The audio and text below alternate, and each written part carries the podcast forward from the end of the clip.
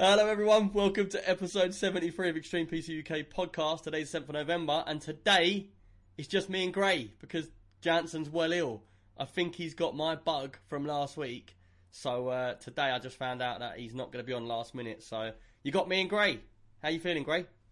I'm good, man. I've been I've been rainbow colored. You know, I saw that picture you posted, so I liked all the rainbow colors. Yeah, it's quite funny. We actually uh, sent off a business plan because of uh, something we want to do at I66, uh, a new new thing which will be revealed in uh, when it's ready. But yeah, in the business plan we did put grey in there, uh, but we sort of gave him the gay flag instead of his normal just grey colours. we had to spice it up a little bit, Gray. Well, next time you'll have to put stars and stripes for me being here. well, the thing is, we're we're planning on doing like a boot camp um, for streamers at I66. Um, it's a whole new ticket range, and basically, we had to show an example of what you would get for a ticket. So we needed to put somebody's logo on a backboard because that's what they would get when they buy a ticket. And it just so happens that Gray, your logo seemed the best fit, but we just had to make it colourful so that people could see that the actual logo was of all different colours. It wasn't like a static or black and white or grayscale, you know. And that's and that's, that's what happened. Grayscale. The, the you... abbreviation is grayscale. well, I, I, thought it looked really great. I was like flattered that I'm in that. Now, what happens when when you you actually do this at the show and somebody comes over? Where's Great Gamer? Where's Great Gamer? yeah. Let me well, like. We're oh, expecting you to uh, get uh, on a plane and get over it, Gray. So. That's right. You have to put me on live, and I'll talk to the people as they come by. Hi. Man, it's good to see so many people in right at the beginning. Sixteen people off the off. It's getting good. Did you come here to see Jansen? I hope not, because he ain't here. but we, to be fair, we got a lot to cover over this show. We got a lot of questions. Um, we're loving all the questions that you lot are sending in. Um, you lot are still putting in there no sound. I have got sound now, haven't I? I, I yeah, we got the sound. Test, test. It's there. Gray's got a new camera. He looks so smooth. He doesn't look smooth. He looks a bit metal because he's basically we've been fiddling about for the, forehead, first right? for the first ten minutes. We've been fiddling about with Gray's green screen because he's got like this generic green screen, which is like one that's hanging from the ceiling, and uh, we can't get no light on it. So he's going to get a ring light for next week. Yeah, ring light. Gonna order today. Uh, we're coming in. Everyone says we're coming in loud and clear, so it's all good. But like, right, let's get into this. First off, I'd like to say um, we've had a lot more people coming in the Discord. If anyone wants to send any questions in, you can send them any time of the week and they will go out on the next Thursday's show. So any questions you've got, send them in. They could be about anything. They don't even have to just be about gaming or hardware. It could be about me or Gray. Could be about anything. So like, continue to send you in your questions because they've been uh, we've been getting some good questions coming in. Um, yep. But right, let's move on. Let's get into some news. Right, start off. Um, I've been actually looking today, and have you heard of Border Doom? I've only heard a little bit about it, but you've been telling me about it. It seems pretty interesting. Right, so Border Doom, basically. Um, let me just get this up onto the old uh, doodah. I think it's pretty amazing how people come up with mods to this day on a game that's that old. There's yeah, always so, some kind of another new mod coming out. Yeah, so it's, it's basically like the original Doom. If you love the original Doom, then you're gonna love this. And what someone's done is they've made a mod, and they've they've made the whole of the original Doom, but with like gun drops from Borderlands. So where you'd normally have like just a shotgun, in this one you could get like loads of shotguns will drop, loads of machine guns will drop, but they'll all have their own like individual stats. So what you can do is like you get a handgun, it might be like fifty percent, and then you can find another one which you can get fifty two percent. And as you play through all the levels of Doom, your um your guns will get more powerful, and you can like sort of change them about and that. I, I thought this was quite good, Gray. I thought this was something that quite a lot of people would be a good bit of news. Yeah, I think so too. It livens up the game a little bit. It looks pretty good too. Would you like to go back to the original Doom? Uh, no. I mean, this isn't so bad. I mean, it would be interesting to, to, try. It would be cool if they could actually put those mods into more modern. Well, well friend or foe in the chat, he's like, we're all bored of Doom. Does anyone get bored. bored of Doom? The new Doom or the old Doom? Man, he sounds like he's done with all Dooms uh, I, I, can't wait for the next one to come out. It's going to take it to the next level. So. Is this that, is that that's the one where you can like blow off limbs and stuff, ain't it? You can do like yeah, it's uh some it's pretty crazy damage you can do. Yeah, pieces of damage will happen instead of just blowing up. They'll get hurt or they'll lose an arm or a leg.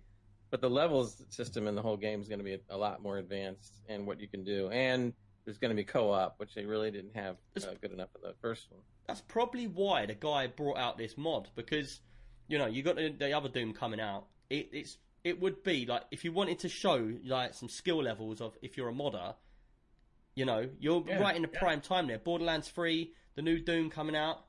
I, I'm I'm tempted to to download this and play it. Is it? Would you play it?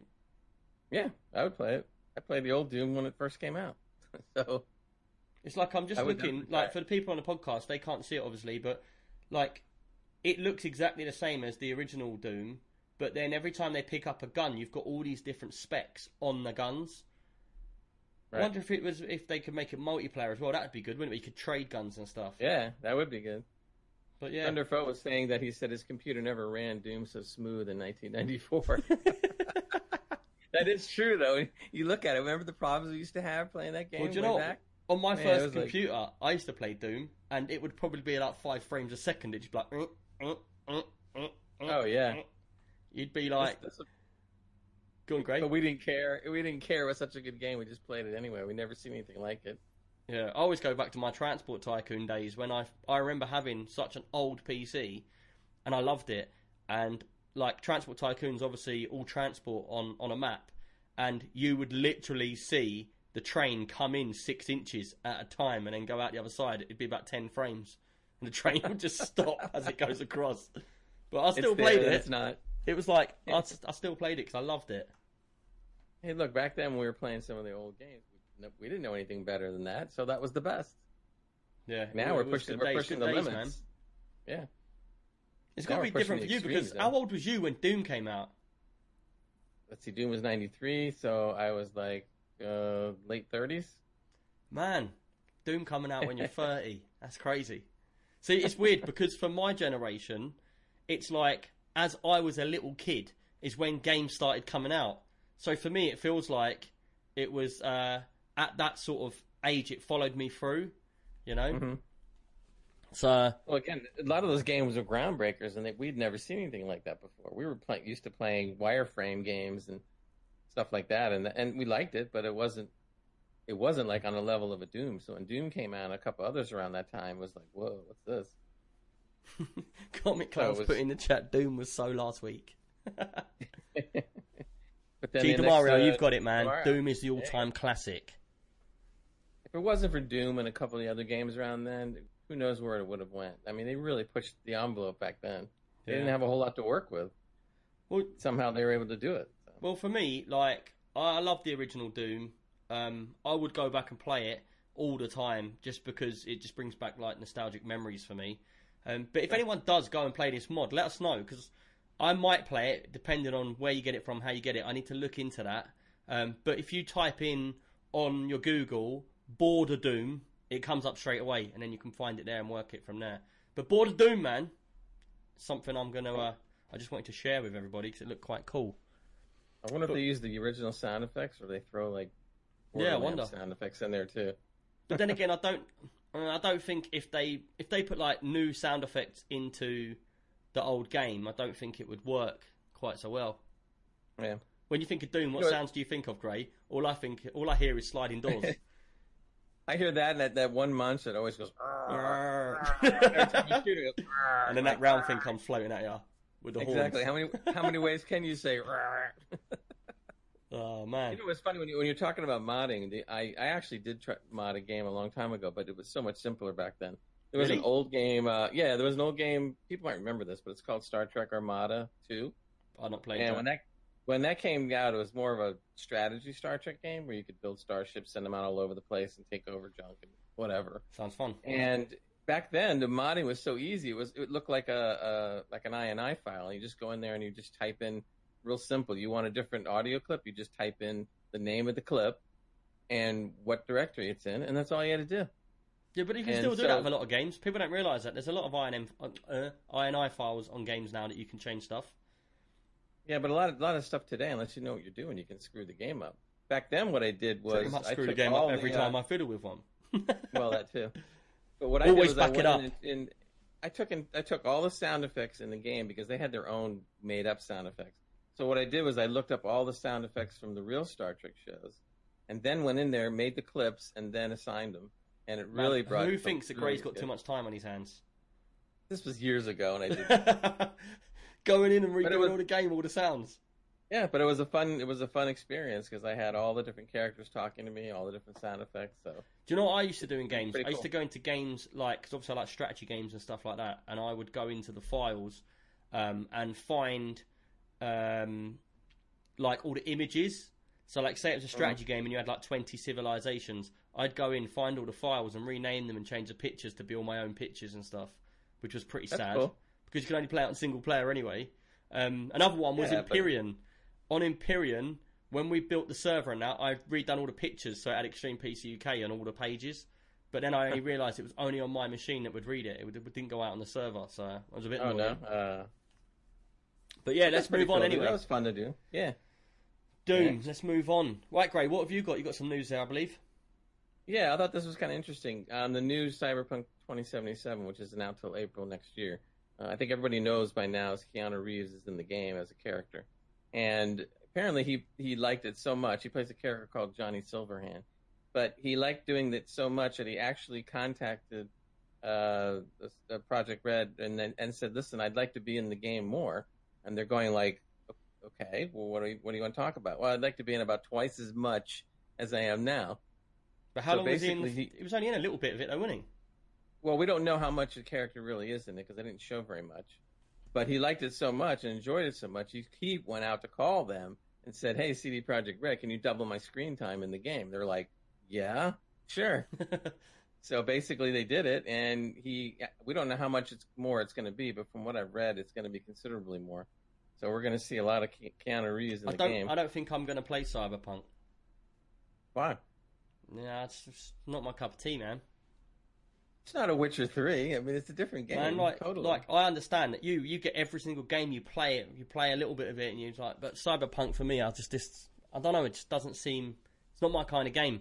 I, I've started to feel recently like I really want to try and get back into some proper like strategy games rather than these action games. You know, like you've got Oh, like a lot of the games we're going to be talking about today. Like you've got Red Dead Redemption Two, you got Modern Warfare. It's Mm-hmm. like you you sort of find that like the whole community and the whole gaming industry split. What do you go for, Modern Warfare or you go for Red Dead? Which one? Um, Yeah. And you know, I'll be honest. I've just been using Jansen's account with Modern Warfare, which we'll talk about in a minute. But yeah, that that Cyberpunk. It's not it's not something I'm going to get into. Um, Well, I, So- I got back into the strategy games with the Planetfall, and that's been really enjoyable. That's one of the better strategy games that come out you know, Yeah. recently. Uh, if, so if anyone's wondering that. about the helmet that uh, Gray's wearing right now, we have major issues with his green screen. So every time he opens up his browser, it looks like he's got like a like um a medieval silver helmet on his head. He hasn't. It's just the lighting. So just ignore that. I know we'll, we'll we'll fix it. I, I darkened up the screen. I guess that wasn't good enough. Man, Comic Clown's put in the chat about CS:GO. Man, if anything's been done or is last week, it's definitely CS:GO. Man, oh god, yeah, that game's been out forever. it's still well popular though. Man, everyone loves Oh, it yeah. still. Oh yeah, yeah. I Kind of makes you wonder though. Why why do they not? Why do those people not shift over to a game like Modern Warfare? That's supposed, supposed to be so much better. Hmm, I don't know. I really couldn't tell you. But right, I'll tell you what. Let's get into the games anyway. Let's talk a little bit about Modern Warfare. Have you played it, Gray? Uh, not Modern Warfare. No, I have not. So- played a lot of other games. For the last, and anyone that likes Modern Warfare, um, the community, we've put a new room in a Discord, and we've been having about ten to fifteen people in at night from about eight o'clock to up till I don't know twelve. We've we've been making Jadeite stay on like way past their bedtime, um, and what we've done at the weekend is I wasn't actually playing. Jansen was playing, but it was the first night when it, uh, everybody got on, and we played a good, probably a good ten hours, and uh, it, it was actually quite a lot of fun. Jansen did say that he was a pro, but I can tell you right now, he ain't definitely no pro. He reckons give it a couple of weeks. He's on his controller as well, which is another debate to be had. Because obviously we're all playing on PC, we're all playing keyboard and mouse, and then Jansen pulls out his controller. Um, even my son was got on, Leo, he got on there, and in the first game he got 11 kills, and he was playing on his hands and knees on the floor, leaning against a wooden box. Um, the only reason I didn't play it at that time though was because I'm left-handed and I had to keep changing all of their controls. Right. But it, do you know what's really weird, Gray? Um, I've never seen this in a game before, but we noticed it because we were switching from keyboard for my son to play, and then into controller. Well, Modern Warfare's cross-platform with PlayStation, Xbox, and PC. And what we noticed is if you start playing in a game with a controller, it matches you with other people with controllers. If you then want to halfway through a game change to keyboard, you can't. You have to come out to the lobby, reset your settings, and then go back in and change Oh, wow. it to like to controller. And I think they've Well, done what- that for matchmaking. What happens if you have a controller plugged in and your keyboard and mouse at the same Whichever time? Whichever one you've selected, the other one doesn't work. Really? Yeah, it's Wow. really, really weird. Um, but I think, like I said, I think it's down to uh, matchmaking. So that if you are someone that's playing on console with with a controller, if you're on a PC with a controller, it will match you with them controller players. Whereas if you're on PC and you've got your mouse and keyboard, it will match you with people with mouse and keyboard because obviously it's a lot harder to beat them people. That's weird because I know when I played games like uh, Rage 2, I would switch from keyboard to controller whenever I had to drive a car. Yeah, but the and thing is, I, That's a bit different because in Rage 2, that's a single player or a multiplayer game where you're going around an open world. Because Modern Sure. Warfare is highly competitive, they've tried to keep it on that level. Like Jade said in the chat that she's been in matches against console players, even though she's matched, she's playing on a keyboard. But why other, what other reason would there be for it? It's purely to keep them people in their own groups. I, I suppose they cross over sometimes, but it it keeps the PC players in with the keyboards all, all got, fighting against each other, and the the, the, the uh, controller players fighting against each other with minimal crossover. well, we know why they're doing that because if a keyboard player plays against a controller, they're going to smoke them. Uh, Liquid So- Liquid Cooled just put in Liquid Cooled UK just put in. It depends on if you have a cross-platform enabled. Uh, we've all got cross-platform enabled, but we still got the same thing. If anyone, any any of you that play Modern Warfare, let us know your views because for me, from what I've seen firsthand, it mix and matches everyone, but you just can't select one or the other like on the fly. So that's that's my reasoning and why they've done it. But I mean, you I, know what? I don't play. I don't play the game as much as everybody else does. But if you're playing against a, a controller, aren't you always going to have the upper hand on keyboard? I would think. Yeah, well, this is the argument that a lot of people have. This is the argument I have with Jansen. Jansen believes that he's better on a controller playing than he is on a keyboard playing. But then he agrees he's not as good on a controller as other people with keyboards. So, So the argument is not doesn't make sense. yeah, no. So the argument for him is is if I want to play the game, him playing on multiplayer, he can do better with a, a controller, even though overall he's not beating the rest of the players. But he's doing better than he would with a keyboard. But Are there any are there any real stars on Twitch using controllers? there are a few people you'd be surprised. There are a couple Really? of people that are like really really good players and play competitively, and they are on a controller. But but hmm. I, for me personally, I believe that them people have to be so much above their game to be on a controller against PC. You know, if they do- was if they was on a keyboard, I'd I'd expect them to be better. But I suppose if you've played on key on a controller all your life, you then find it hard to cross over to keyboard. Well, Jada just said something about aim assist on on console, and I've always wondered about that. Doesn't that doesn't that mean aim assist is cheating a little? Well, I mean, it's a it's a bit of a like middle ground, ain't it? Like you don't know. Like for me personally, I think all keyboard players should should go against all keyboard players, and all controllers go against controllers. But then again, if you're a controller player and you're willing to go against keyboard and mouse, then you're the one that's going to have the harder game. So Right. it's going to make it easier for me on keyboard and mouse to kill someone because obviously, for me testing it, moving my mouse around screen with my aim is a million times easier than trying to do it with a controller. uh, one of the uh, guys in chat said his aim assist disabled in multiplayer. I don't know. Well, some people are Oh, I- saying it's not and it's enabled, and some people are saying it's disabled. Um, but either way, you can cross-platform from both consoles and a PC. So at the end of the day, whether it tries to matchmake you with what what it's got. So I think it will try and matchmake you with a controller if you're on a controller. That's why it doesn't let you change halfway through, because then you could literally be like, "Oh, I get matchmake with all the controllers, and then I jump on keyboard and start playing." Doesn't isn't aim assist wasn't aim assist put out to to combat the problem between a controller and or keyboard and mouse? Well. Because- Aim assist seems a bit cheaty to me. I think it does too. So like single so player. I'm, so I'm thinking they what did they do? Put aim assist in because people against a mouse and a keyboard you can't compete, so they throw aim assist in, or you just can't aim on a controller. I don't know. Anyone in chat? Anyone know if aim assist is allowed in multiplayer on Modern Warfare? Because it's not something that I've even looked into. Something I can look into and check it out. Jade was saying, in her opinion, controller aim isn't as good as using a mouse.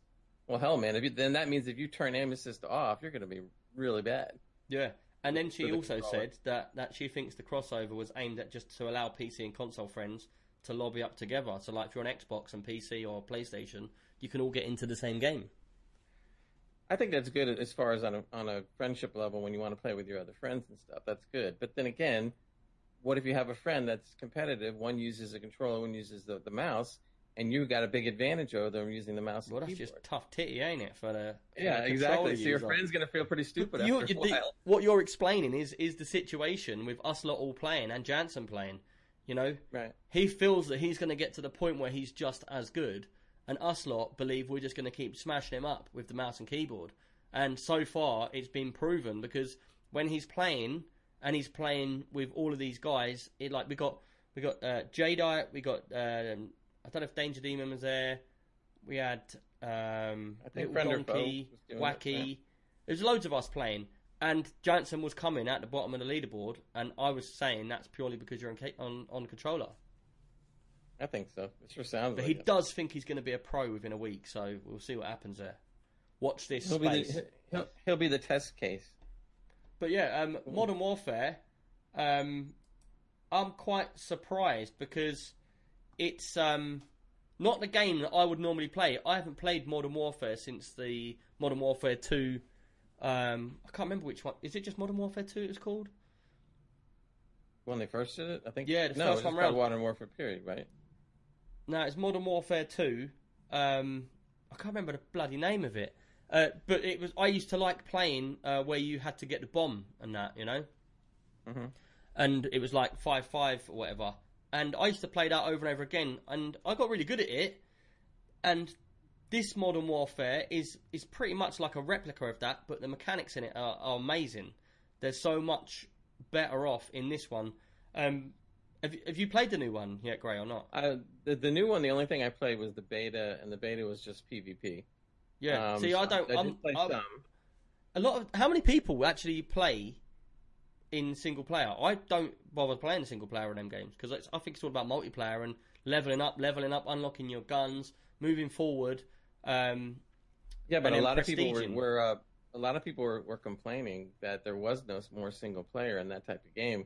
So they listened to him and brought it back. And from what I've heard, single player is very good in the game. It's only it's a bit short though. It's only like a six to eight hour play, um, which is kind of short for for an AAA game. You're paying a lot of money for. Um, Yeah. But they did, they did say for those six hours, they said it was pretty good and very realistic. yeah, yeah, a lot of people are playing that. It's it's quite funny because um, I basically installed it on my son's computer so that he could um, practice at it, and he was on Jansen's account as well. And I came home from work and I was looking. I was like, "How far have you got on multiplayer?" He said, "Oh, no, I started playing a single player." I was like, "Nah, man, Jansen's gonna murder you," because obviously it saves it onto his account, and he's played Uh. through the whole single player, and nearly completed it.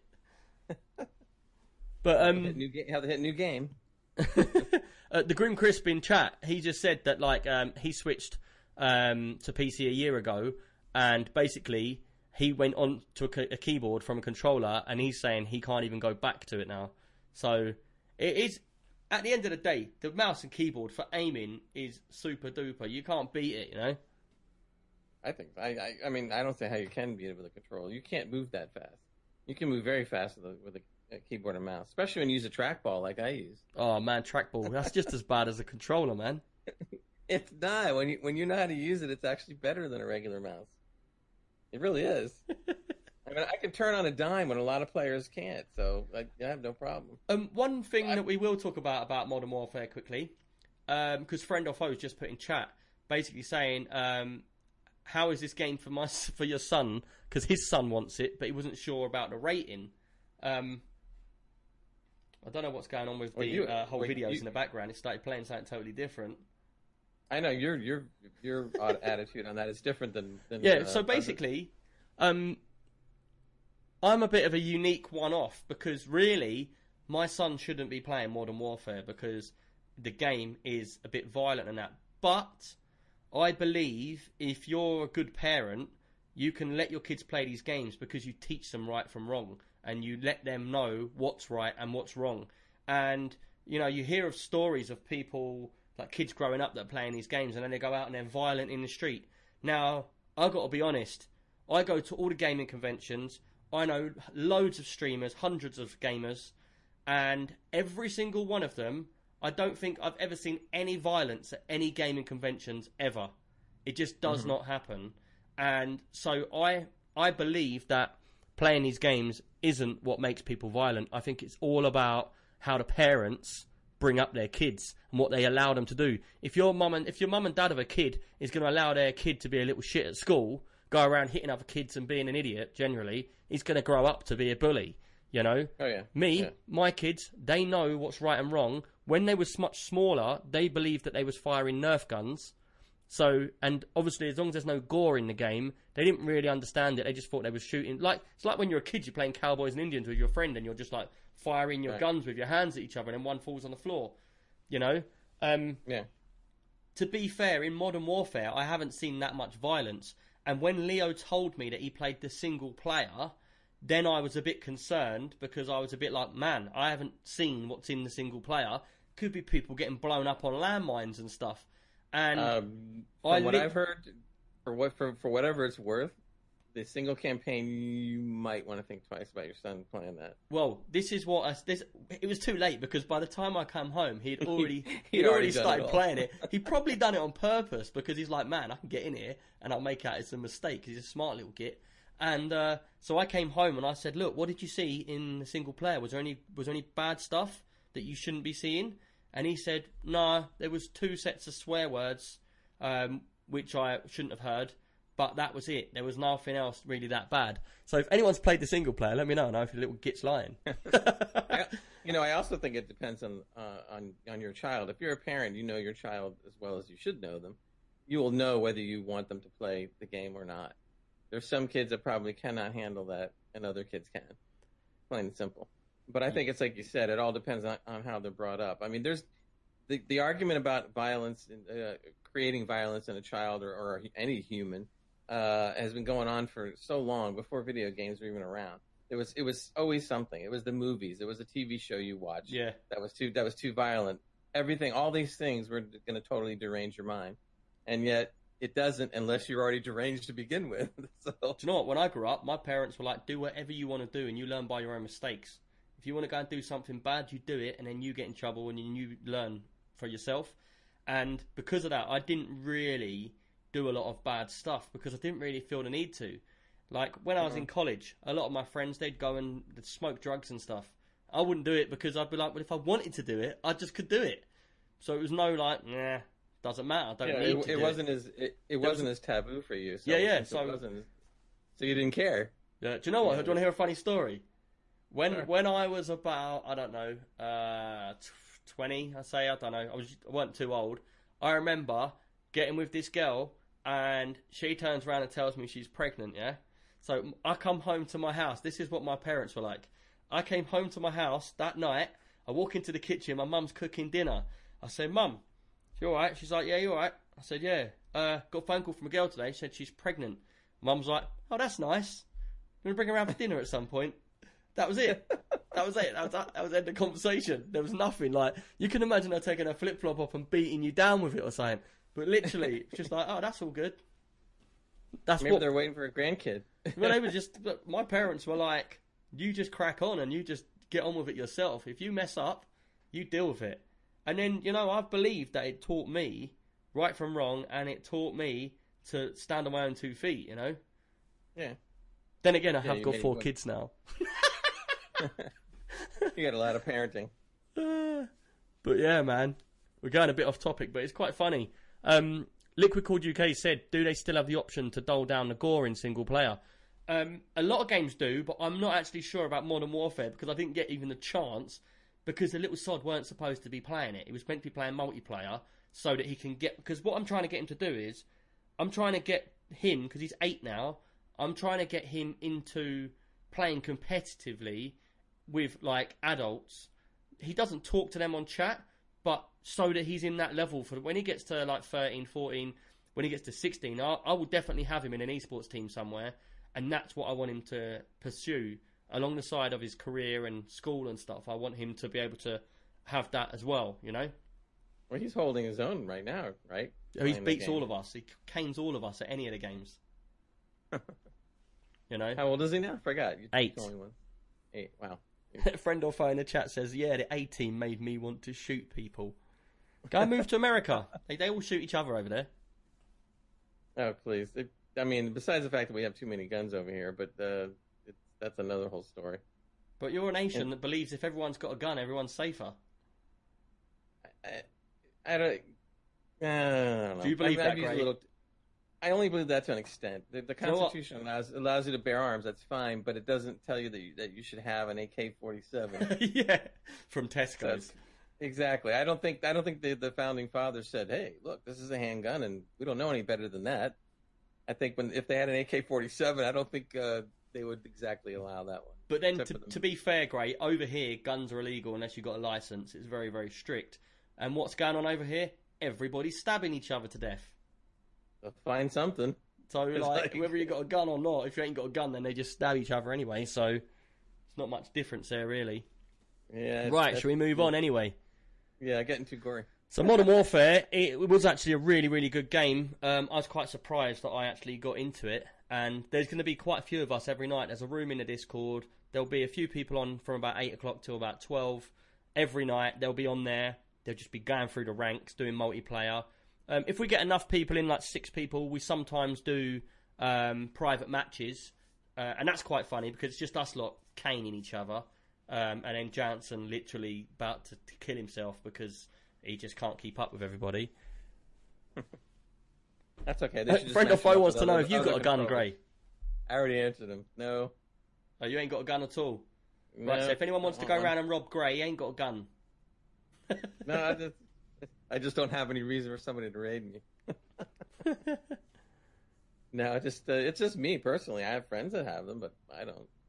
Don't it's quite funny because. Jade's in the chat and she's saying I'm quite surprised, like I'm quite shocked that I'm wanting modern, modern warfare. To be fair, I don't really want it, but I've been looking for a game where we can all play and just have a general laugh without being too serious with it, and that game seems like it fills that spot.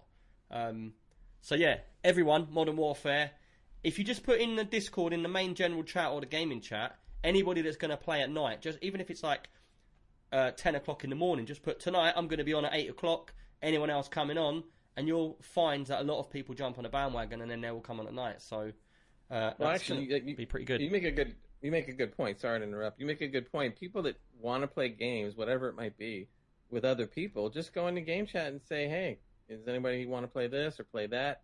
Because I've played with plenty of community members, at least five or six different community members, yeah. and we've been playing. We've been playing Destiny two, uh, Divi- Division two, Planet Zoo, and you know, I'm, I would like to get I'm- into Planet Zoo. I, I know, I know, Shell's going nuts with it because I really want to get into that. But again, uh, uh, to be honest, I can't afford to buy Modern Warfare, Red Dead Redemption, and Planet Zoo. What's that? That racking up like 140 quid. I, I, I, yeah, I used a credit card I really shouldn't have and bought a couple more. Yeah, man, it's getting it's getting out of control. It's like for me, Borderlands Free. I wanted to play that on day one, but I couldn't because I need to buy free free of the game. So I've got to Yeah, buy my computer, I've got to buy my son's computer and the other one's computer, so that all three of us can play at the same time. What's, what's that? Doesn't 150 Steam have, quid? doesn't have uh, Steam have family plan or you can't? You can't play together, can you? Ah, okay. Too bad. Friend or foe says, "Get Red Dead in it. We can play poker online. We can play poker online anyway."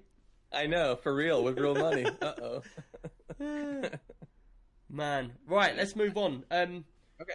there was a game that we was holding off talking about, and it was called Ten Miles to Safety. Um, I'll get the video up of it quickly so people that are watching can see. Um, basically, this game we've done a little brief talk about it, and it's pretty much top down 3D. It's a bit. Do you know what it reminds me of a little bit? Like The Sims. You know when you play The Sims? Yeah. Yep. Like the buildings, Yeah, the way right. you're looking at it is like The Sims, but you're walking around, loads of weapons, loads of different ammo. Uh, there's sort of like houses and that, and basically it's a very simple concept of a game. Is it's ten miles across terrain to safety in a zombie apocalypse. Now, me and Gray got this. Um, Gray was actually holding off because he was going to have an interview because you've been wanting to do interviews with some devs for ages, haven't you, Gray? Yep. And I did, and I tried, and they answered and disappeared. And then yeah, and so we never heard back from them, um, which is why we're going to talk about it tonight because I don't think we're going to get the interview. The game came out, I think, it was two weeks ago when we spoke about it last, and it is a it's a nice little game, um, but I just found it extremely hard. Yeah, I think it was it was hard. It would be it's too bad they don't have like a an easier gameplay selection to ease it up a little bit. But Well, you found it hard just getting good. through the menu. Yeah, I just had to get used to the how to how to run the controls on it and stuff. But I thought it was a good little game. I like the concept. The graphics are good. Is this the first game you've Um, played with them controls? It, it- no, yeah, for the way that I had to do it, I had to come off of my programmable keyboard and go to the old to me the old fashioned WSAD because I don't play like that. I program my keys differently on my on my programmable keyboard. There- so I had to go back to the old way to do it. because what it is, there is a few um, games that play this kind of style. Um, Right. One of them being, I believe, is oh, what's the game? Postal. So what it is, you can walk forward, backwards, left, and right with the keys, and your character will move up, down, left, and right across the screen. But the thing is, it, wherever your mouse is, he will face that direction. So if I'm running to the left, but I want to shoot to the right, I press left on the key, but then I have my mouse cursor to the right of my guy, and he will run backwards that direction. And I think you was really struggling with that, Gray, weren't you? Like Yeah, that the yeah, way you took me a aim while to get all around the screen, whilst you can go any direction. Yeah, it took me a little while to get used to it because it was driving me nuts at first. But after a while, after I got used to it, it wasn't so bad. But it is it is pretty difficult. I think they really should lighten up on the gameplay or, or allow a mode that maybe is a little easier because you do have to go ten miles, and we noticed right away. I think when you and I were playing that you get like a mile or even two miles, and man, they start getting really tough. Yeah, because because what never happens make it is ten. it gets you've got at the top of the screen you've got like a timer of different colors so it's like a long line and it will have like morning afternoon nighttime throughout the night and then what happens Right. is so the whole idea of the game it's a bit of a competitive sort of game because not against other Yeah. players but against the game itself the whole way to complete the game is to get the 10 miles to safety and i managed to get 9 miles which you've still got another like nine miles or eight miles to go from there and you've got like crafting and what the idea is is you run for a little while and then as soon as it gets to like midday coming towards the night you go into a house and then you find all the materials and you actually build up your base so you put down all like wooden crates you block all the doors you block all the windows and then what happens at night time some like crazy demon like dog things come and you need to fight them off till the morning. When the morning comes, then you push forward again for a little bit. But the thing is, it gets increasingly harder, and I just found it was too hard. I couldn't get past the second night. Yeah, it was it was pretty rough. And one of the things too in the game is that if you're outside a house and night falls, you can't continue. To, you think you can just keep running? Yeah, you can't. It's it, it it actually blocks you almost like a like a wall. yeah. So, So, you- so it's like a you're lamp. done. It's like a light off a lamppost, isn't it? Yeah, So it's like a white white circle, and you can't go out that circle at night time. So you basically have to bunker, like hunker down in a house and, and block everything off. But if if anyone does play this game, or you like a, a bit of a challenge where you have to try and get away, let us know how you get on with it. For me, game looks good. The gameplay was good, but I, I found it frustrating. I got to the point where I was like, man, I'm I'm had enough of this. Keep starting again. Um, but other than that, if uh, but I'm not the most competitive player, and I think Gray, you're it's not you're not that kind of player either, are you? No, not that kind. Not hardcore competitive. No, you need to be a hardcore player that's like, I'm really going to do this and plan ahead and do what you need to do. I really want you to, to change like the landscape because as you go from different areas, the landscape changes.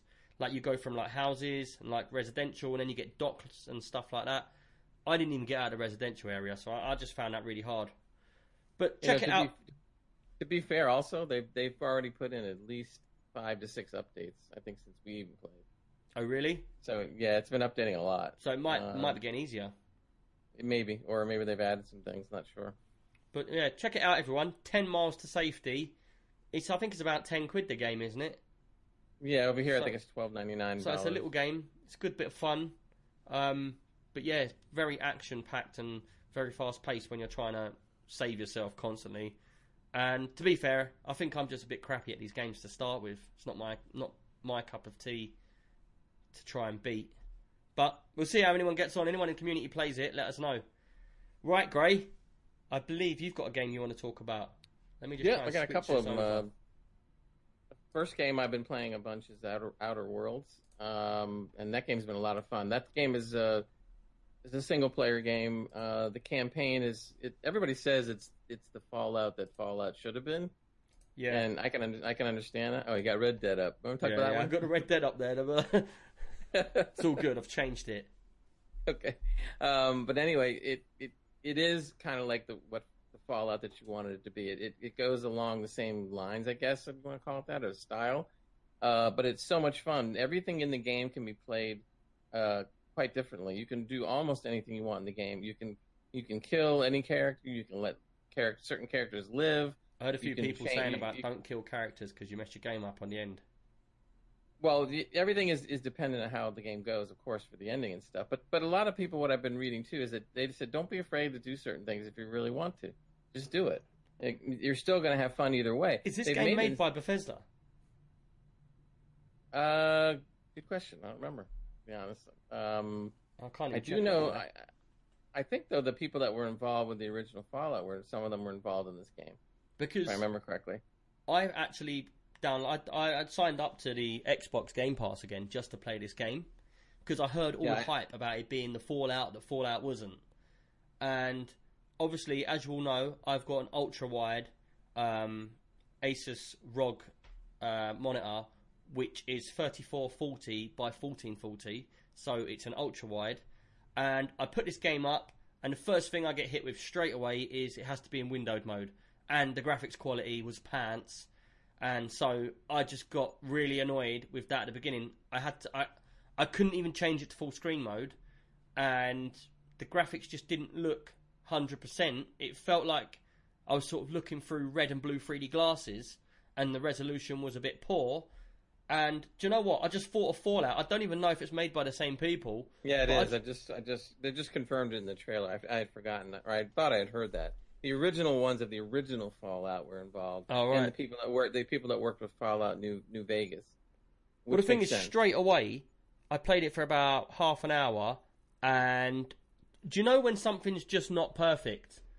And so you basically you want to play it perfectly, and it just wasn't right. Something just wasn't right, and that for me, I couldn't let it go. So I played it for about an hour, um, and I was just like, man, no, I'm not doing it, and I, I Well, deleted be- it. But that's be- but that's because of your widescreen. I would think they're going to come out with an update to fix that. No. Or why can't you just play or just? But uh, or it just- should be fixed from day one. Like I- this no, day and age, why are they putting out games where loads of people have got ultra wide monitors that are 3440 by 1440? You know, if I wanted to go like- full screen, it stretched it right across the screen, and I just got really pissed off with it. There wasn't any settings that you could have done that. that Nope, uh, it wouldn't even let around me go full screen on my monitor. It had to be windowed. And then if I had it in windowed mode, it would fit the full screen. But then it was like it was telling me the resolution was good, but it weren't. I could see that the resolution was everything was yeah, everything was stretched out. What about setting your wide screen up to uh, a normal 1440? In other words, you, yes, But- you won't see the right But and the that's left. the, that's one of my points. Is I didn't buy a thousand pound monitor so that I can have black lines in my Agreed. games. AAA you like- games should be ready for this monitor. I. I, they got to come up with an update soon to fix that. I, I can't imagine that they wouldn't. But it's the thing is, it's, it's Yeah. typical. Like Fallout 76 comes out, Fallout 4 comes out, all of them can't work at the right ratio, and that's just something that really grates on me. So instantly, I was just like, "Nah, I'm done. I'm not having it. If you can't be bothered to get it to fit my monitor when I buy this game, then I'm not playing it." And I got off. I rage And quit. I don't. And and I don't believe. I don't blame you. But in my case, I'm loving it. the, the game is great. There's there's loot everywhere. Um, you can do a lot of things with your guns. You can upgrade constantly. Uh, some of the, the character acting in, in this game is superb, and the and the and the characters themselves are very well thought out. And as far as doing things that you want in the game, I, I'm not going to give anything away. But there was part of a game where this one guy was acting like a real idiot, and he was getting on my nerves and stuff like that. And yeah, I decided, you know, what I don't know, this guy's, and I thought, you know, nah, they're not gonna let me kill this guy. I mean, I just was gonna kill him because he's pissing me off, and he hurt somebody else, and I just was mad at him. So I said, ah, I'm gonna shoot him. So he's going up the stairs like, like nothing's gonna happen. to Shot him in the ass. and I just go right up the stairs and blow his head off. but here's the thing that was cool about it. Not only did the game let me do that, but then the character who was my companion, she freaks out. And I, didn't, I wasn't expect, I, yeah, and I wasn't expecting that at all. So what? Like she's programmed that you shoot someone, and then she's like can't handle it. Oh yeah, and the, but this was, but this, see, I don't want to give too much away, but this was a, a somewhat important character at that time in the game. So she's like going, "What did you do that for? Why did you kill?" And she's like going nuts, and I'm sitting there going like, like Shut I'm going up, like, bitch! Otherwise, you'll be next. yeah, like shut up or calm down. But then the choices came up for me to talk to her. Four different choices where you could just tell her, yeah, shut up, or you could sit there and try to like, you know, tell her to like chill a little bit. This guy treated you like crap. He deserved it. That kind of stuff. So I started answering like that, and then she finally calmed down, and then she just kind of like, yeah, all right, whatever. But I thought that was, I know, I know it's a very small thing, maybe some, some people might think, but I thought that was very good for a game. I was not expecting the character to freak like that, and Yeah. freak in the right kind of way, like like you would have done if that person uh, was part so integral in the game. You would have Nah, gotten me. that I don't too. have no feelings. I wouldn't care. I just walk off. but I was Um, not expecting that at all. so and As well, just quickly, Gray, uh, friend or foe has put in the chat saying apparently you have to turn off some settings in the INI file. And do you know what? This is another issue that really bugs me with games. yeah, Is a game Yeah. comes out and then it's like the most simplest INI file. Oh yeah, you've got to go in there and you've got to type in your screen resolution and it'll work.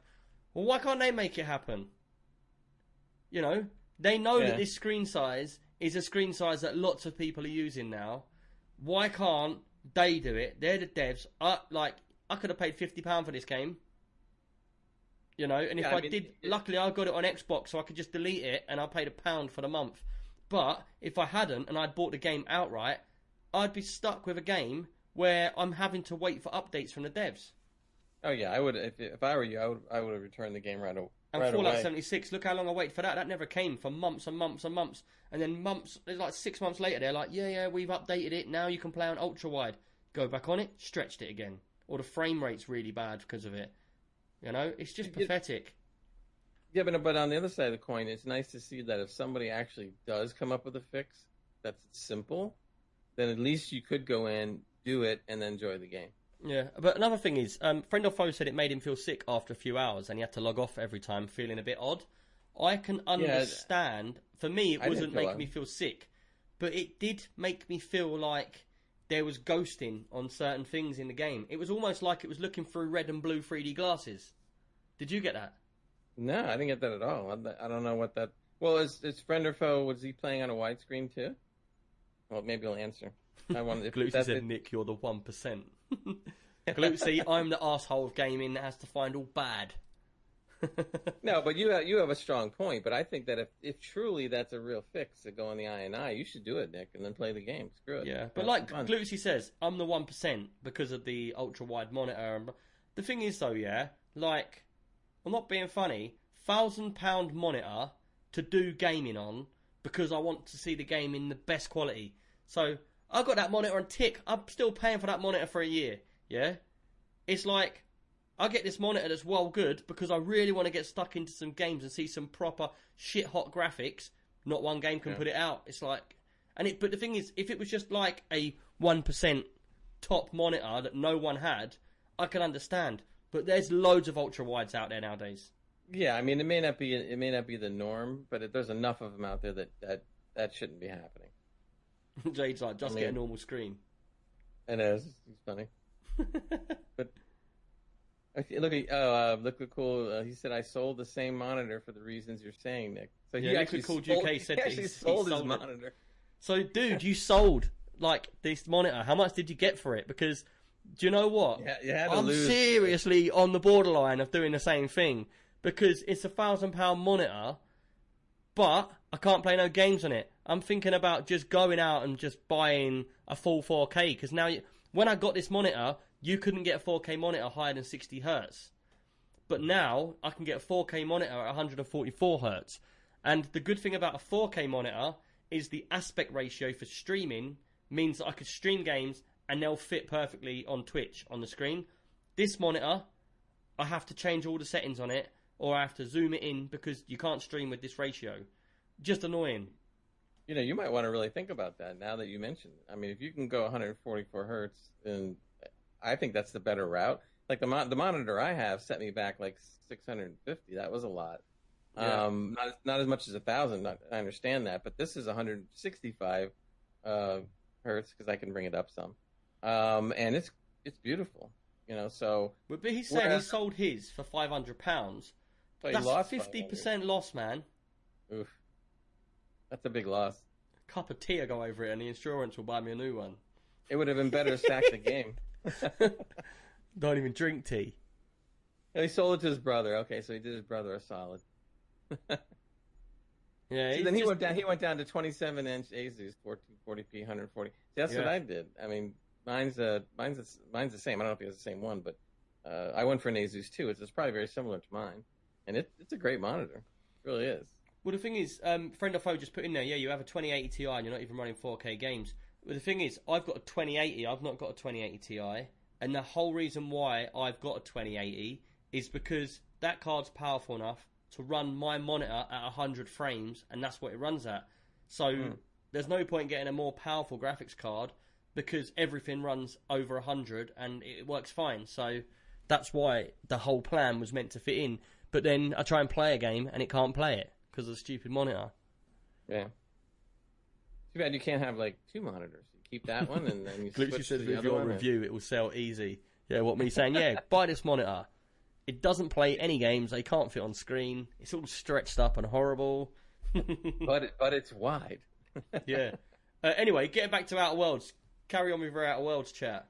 Overall, I mean, but overall, I, I think the game is really, really good. I'm really enjoying it, and I'm not even that far enough into it yet. I'm only a few hours, and I just was, I just like being able to do anything you want.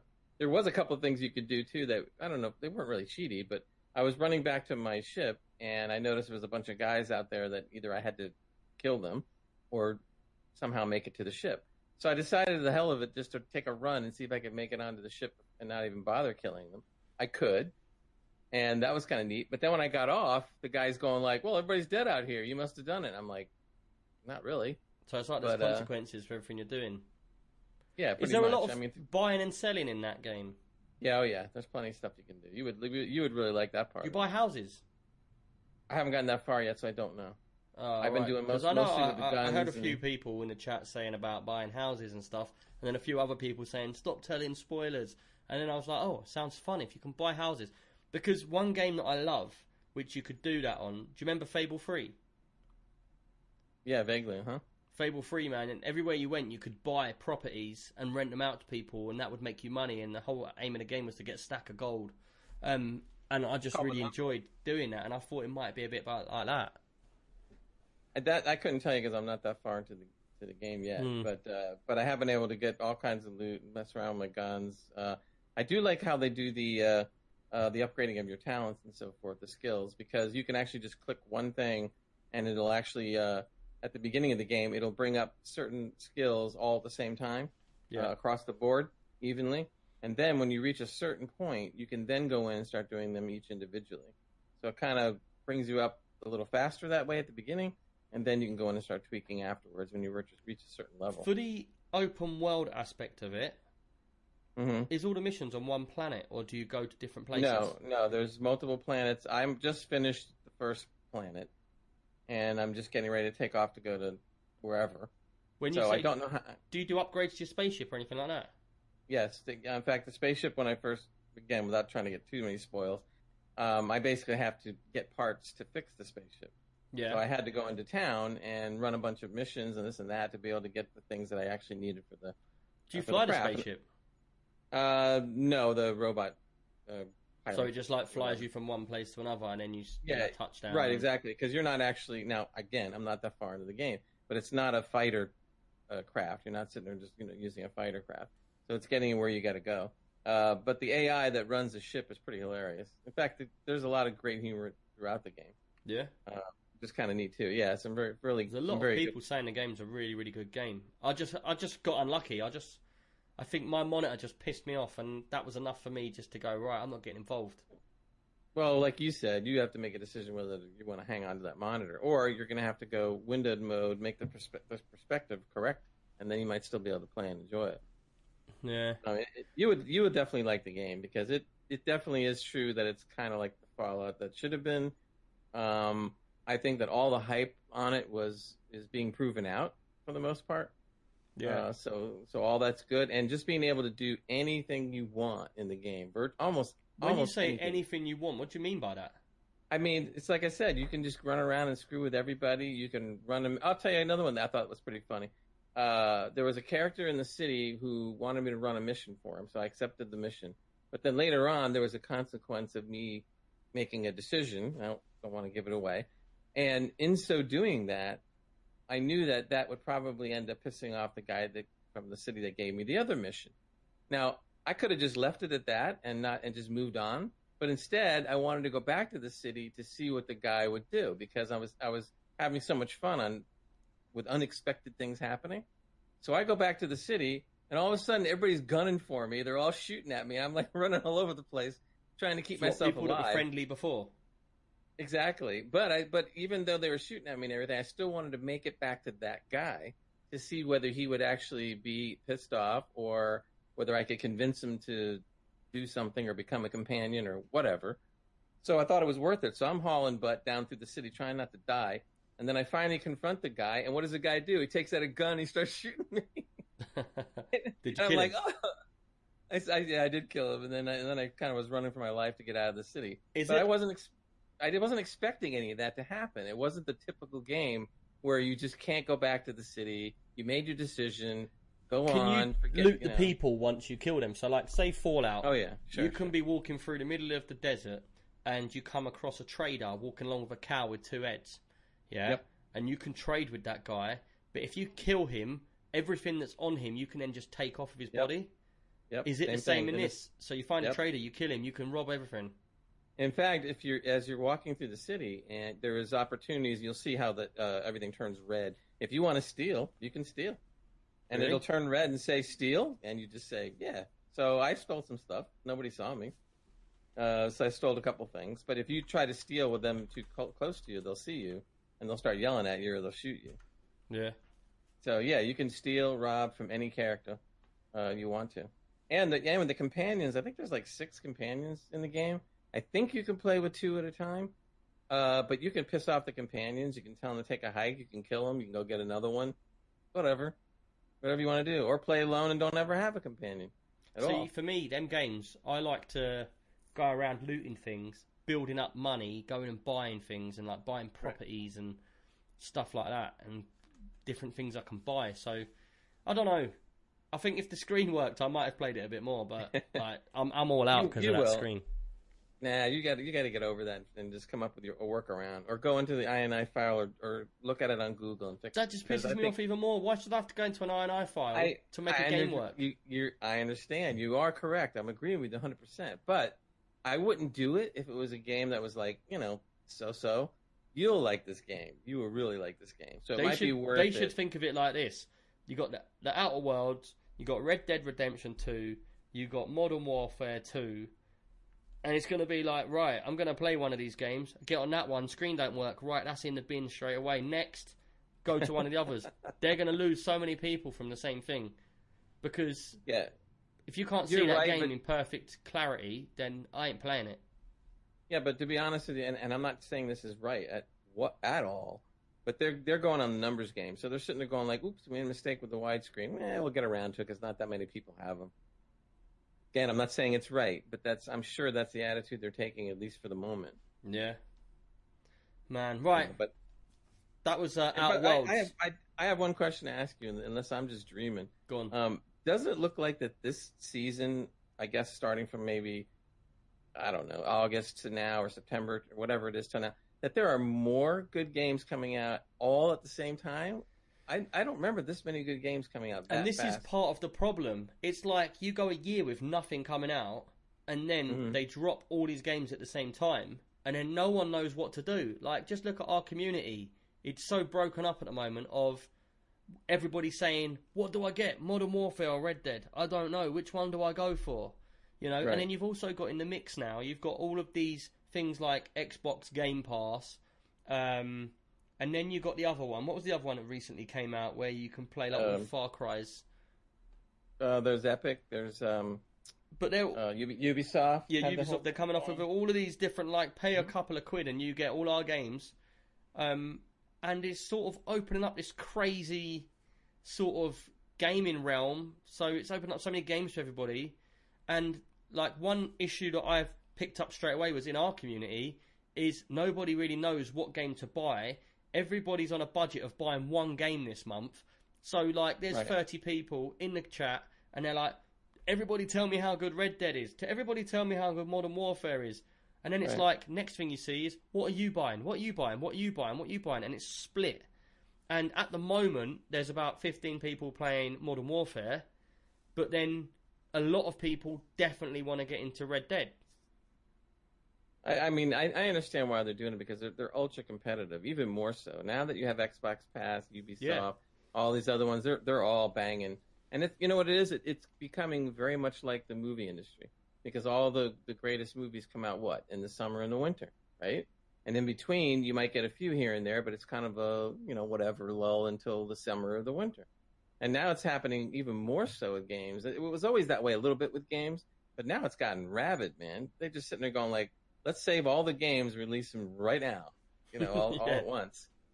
And it's like, I, I, I had a base, my, a, a personal rule that I would never play more than two games at one time. Do you You realize that that that, that, that, that rules out the window?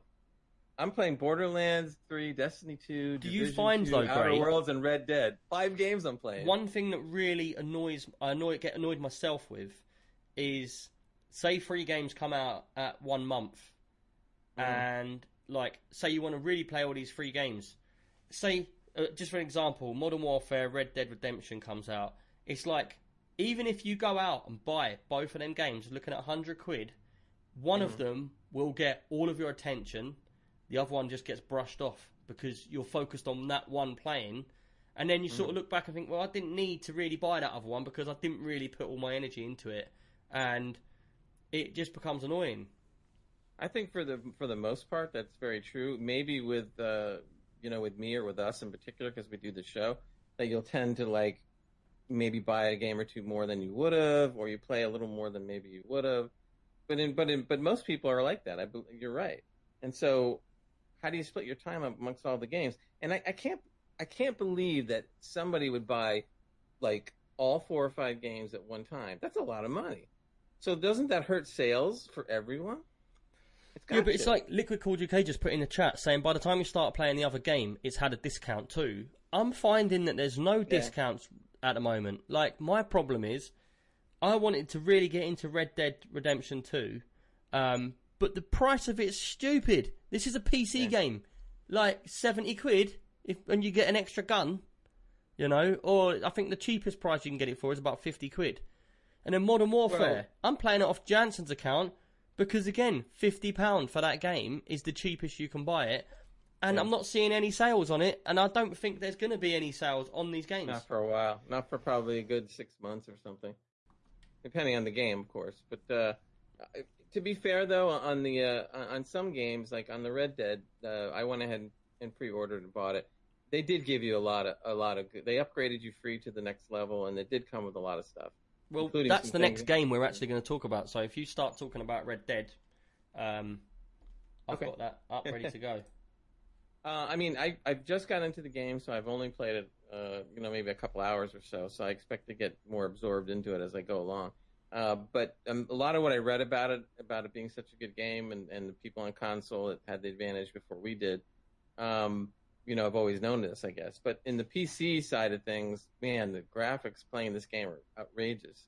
Really? Um, yeah, it- my my they started picking my own, or it, it picked settings for me. I have a 1080 Ti, so I went in and said, screw that, and I just put everything to ultra. So at ultra, I'm still playing just fine with it. You know, so Oh, really? so far. Yeah. Um, uh, Everybody I've spoke to, and I've been trying to find out from loads of people, I want to know about the multiplayer, and everyone's like, "Nah, I'm still playing the single player." There's no there's no multiplayer. It, it, it's Red Dead Online is where you get into the multiplayer. Yeah, that, but that's what I mean, the multiplayer. Because if it's anything like GTA, which the whole game is like a reskin of GTA, isn't it? Same mechanics, same control, all that kind of stuff. Um, I want to get this game if the multiplayer is on the same level as GTA, but in Western. Yeah, and I couldn't tell you that because I'm not that. I'm not. Man, at that's that what I want to know. Again, I want to know if you like go around town buying different saloons and houses and stuff like that. If you can buy all different horses and guns and unique weapons. I would think you would in the online part of it, but I don't know enough about You it. know, if you look at bit of- GTA, you go into the computer and you can go on and you can look at the car garage, and there's hundreds of cars you can buy. You've got like off-road websites, you've got super Mm-hmm. sports car websites, you've got like uh, helicopters. Like, is this going to be the same sort of thing, but in the Western world, where you can buy different horses and different carts to go around in? Can you buy all different customized guns? You know, can you buy like pubs and saloons and stuff? You know, that's I would what think I want to know. I, I do know in the main game, although I haven't played enough of it, that you do get different guns. You can get even sniper rifles in the Old West. This is at the, the the time period for this game is at the end of the Old West. So in other words, uh, most of the bands of, of outlaws have been taken into custody, and basically you're playing with one of the last of the outlaw gangs in existence. Um, so that's kind of the premise, more or less. Uh, but I, I definitely want to try to do something with that online. Friend or foe said he wants to meet online one day, Yeah, see, and I'll, I'll, I'll try it. I mean, I do want know. a gold plated horse. a cold bladed horse. But like, the thing funny. is, it's like, I don't want to put all that money down in it because I'm not that fussed about the single player. I'm fussed about the long term game of buying Well, farms and stuff like that. And then, like, people coming into the game, and we've got an Extreme PC UK clan, and we've got our own buildings. And, like, so I want to be able to go on the game, have 10 of us in that server, we all get on our horses, and then we go and attack other people. well, you you raise a good question because I wonder if Red Dead Online works differently than the real game does. So in other words, I kind of feel like I want to know the game before I go to the online. But then Yeah, again, the online could be says. it's right, but maybe not when you think about it. Maybe it's more of its own thing, so it wouldn't matter. You know what I mean? just put in chat, which is quite funny. The question is, will someone hack a tank in game? You could just imagine that. If it was anything like GTA, then you could just imagine it. I remember us playing that, and we're all in our cars driving around, and all of a sudden, a giant wind turbine comes in where someone's hacked the game and they've turned one of the players into a giant wind turbine, and he's about 200 meters high, and literally is just walking around in the game. And like Yeah. literally, the, the turbine turns around, it kills everybody on the map. So like, I tell you what, if Red Dead, if it comes out that it's got loads of people hacking servers for money and stuff like that, that will be something. If they haven't sorted out that and loading times on the online, if that's bad, that's something that would turn me off of it.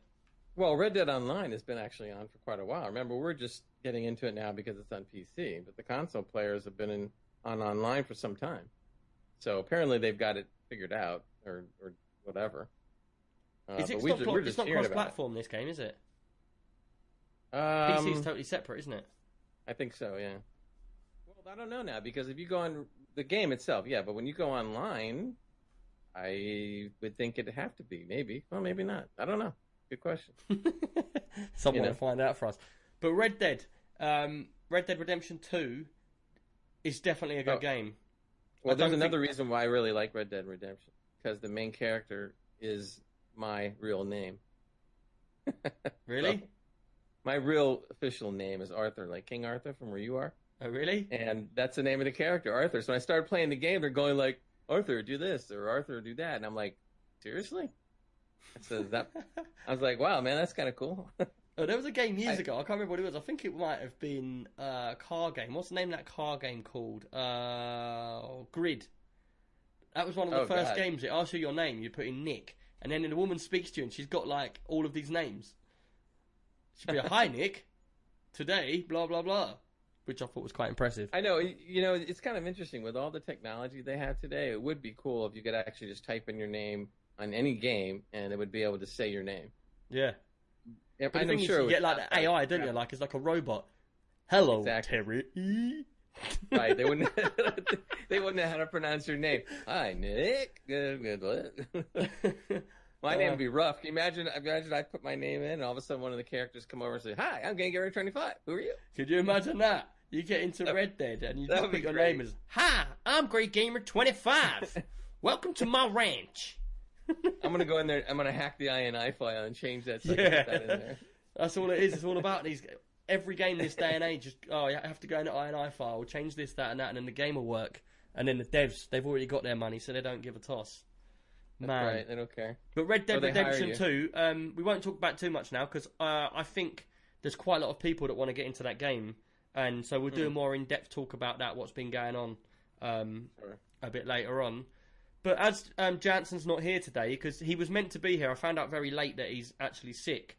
So what we did, Arthur here, he actually um, he actually found us some some stuff to chat about before the questions, um, and you actually done a list for us of the top ten first person shooters of all time.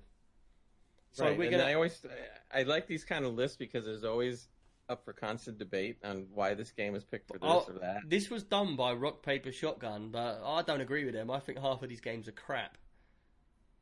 Yeah, I was a little surprised at how old some of them are. We should start though at number ten and work up. All right, so Um, all right, so we start at number ten, and we'll work up for the best first-person shooter games ever. of all time. Um, and everyone in chat, like, put your honest opinions in. And We read them out. But in tenth place for best first-person shooter ever, Far Cry Two. That's bullshit. 2008. I don't understand that at all. I would Far Cry 2. Three. Who liked Far Cry Two? No one.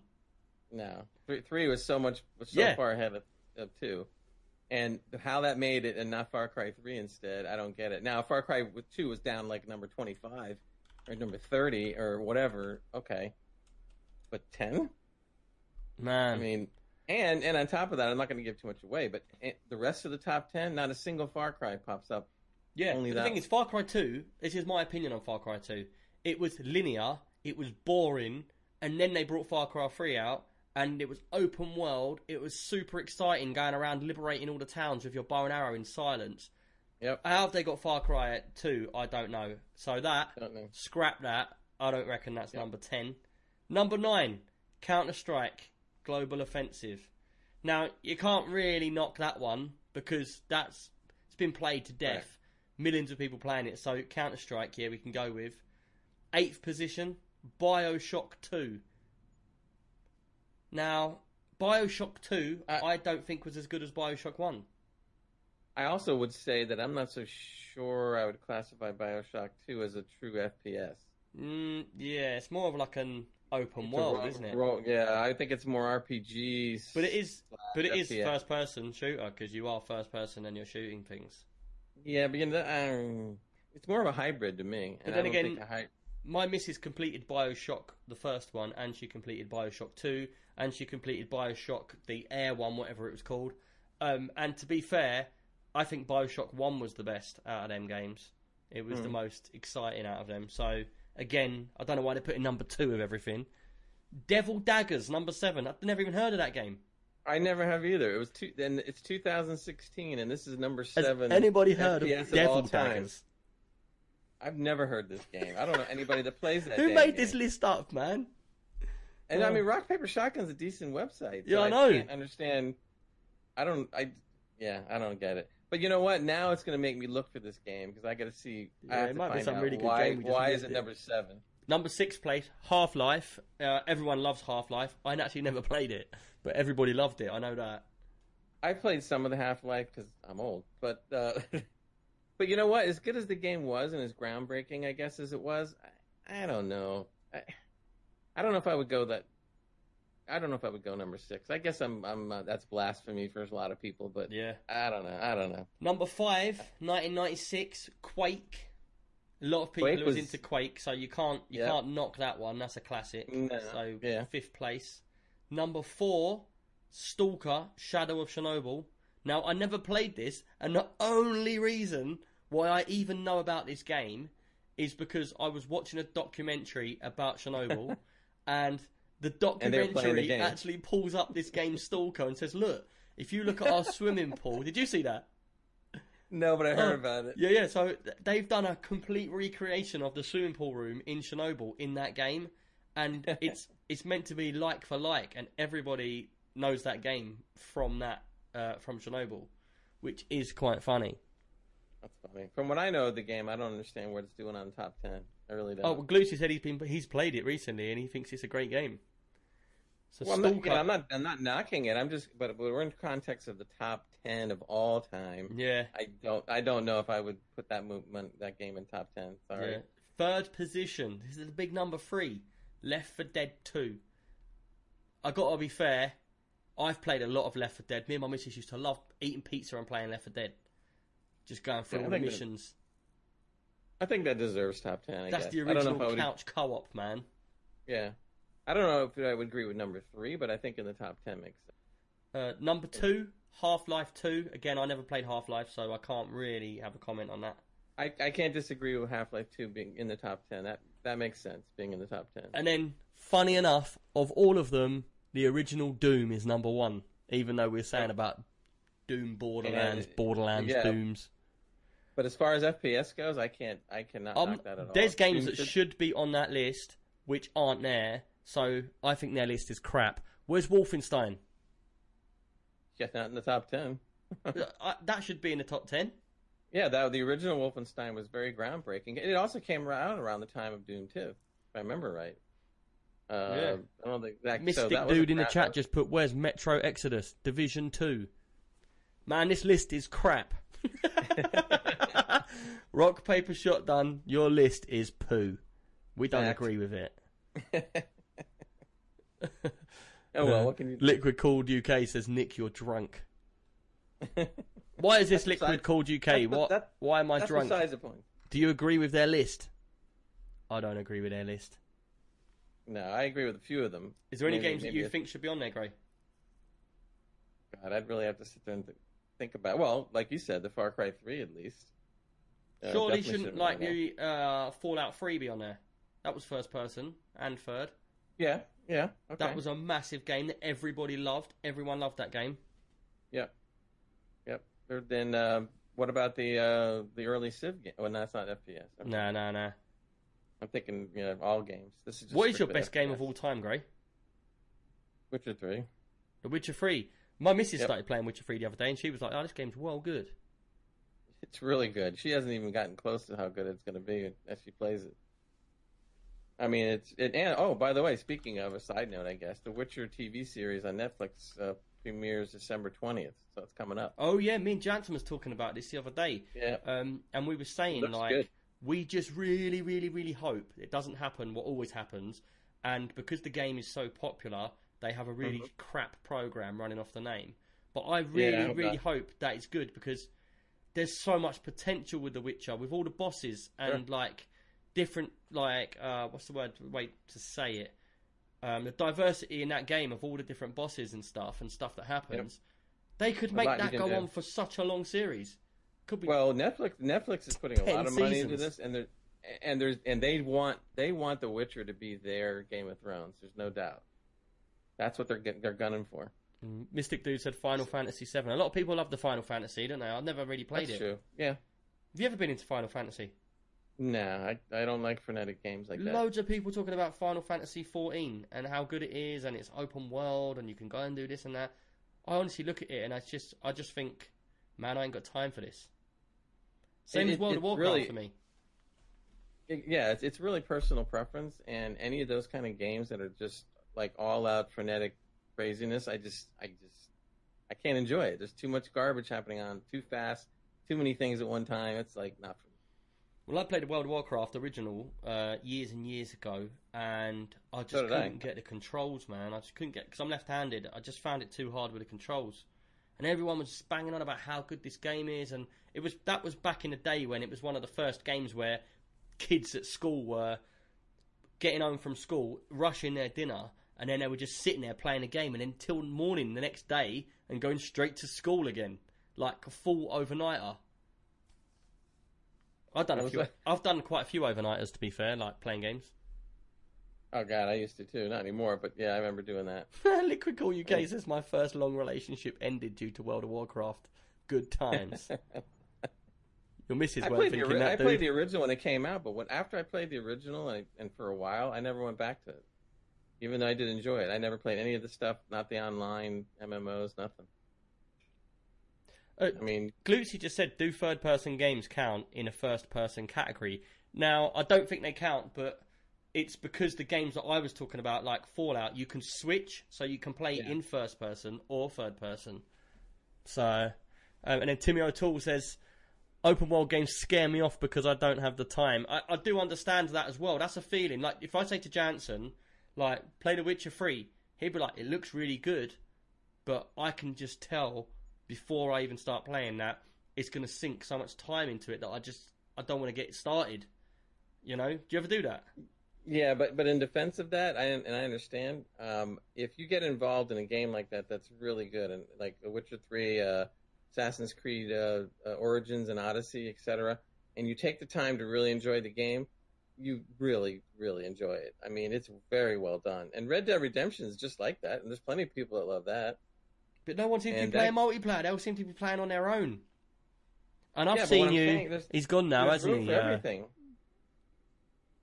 I've seen Uh, a few people in the it- chat that have it- been playing Red Dead and they've just been like locked off the Discord and they're playing single player. Text them, they ignore you.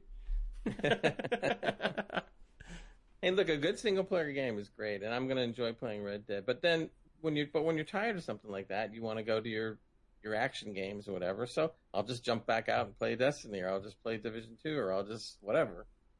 yeah. Um, you know, and even Outer Worlds, even though there's action in the game, there's so much to do, and it's so open world, and there's a lot of conversation going on in, in Outer Worlds. So if you don't like conversation, don't play the game yeah. but it's but it's so much fun because it's different and it's it really keeps you wanting to play.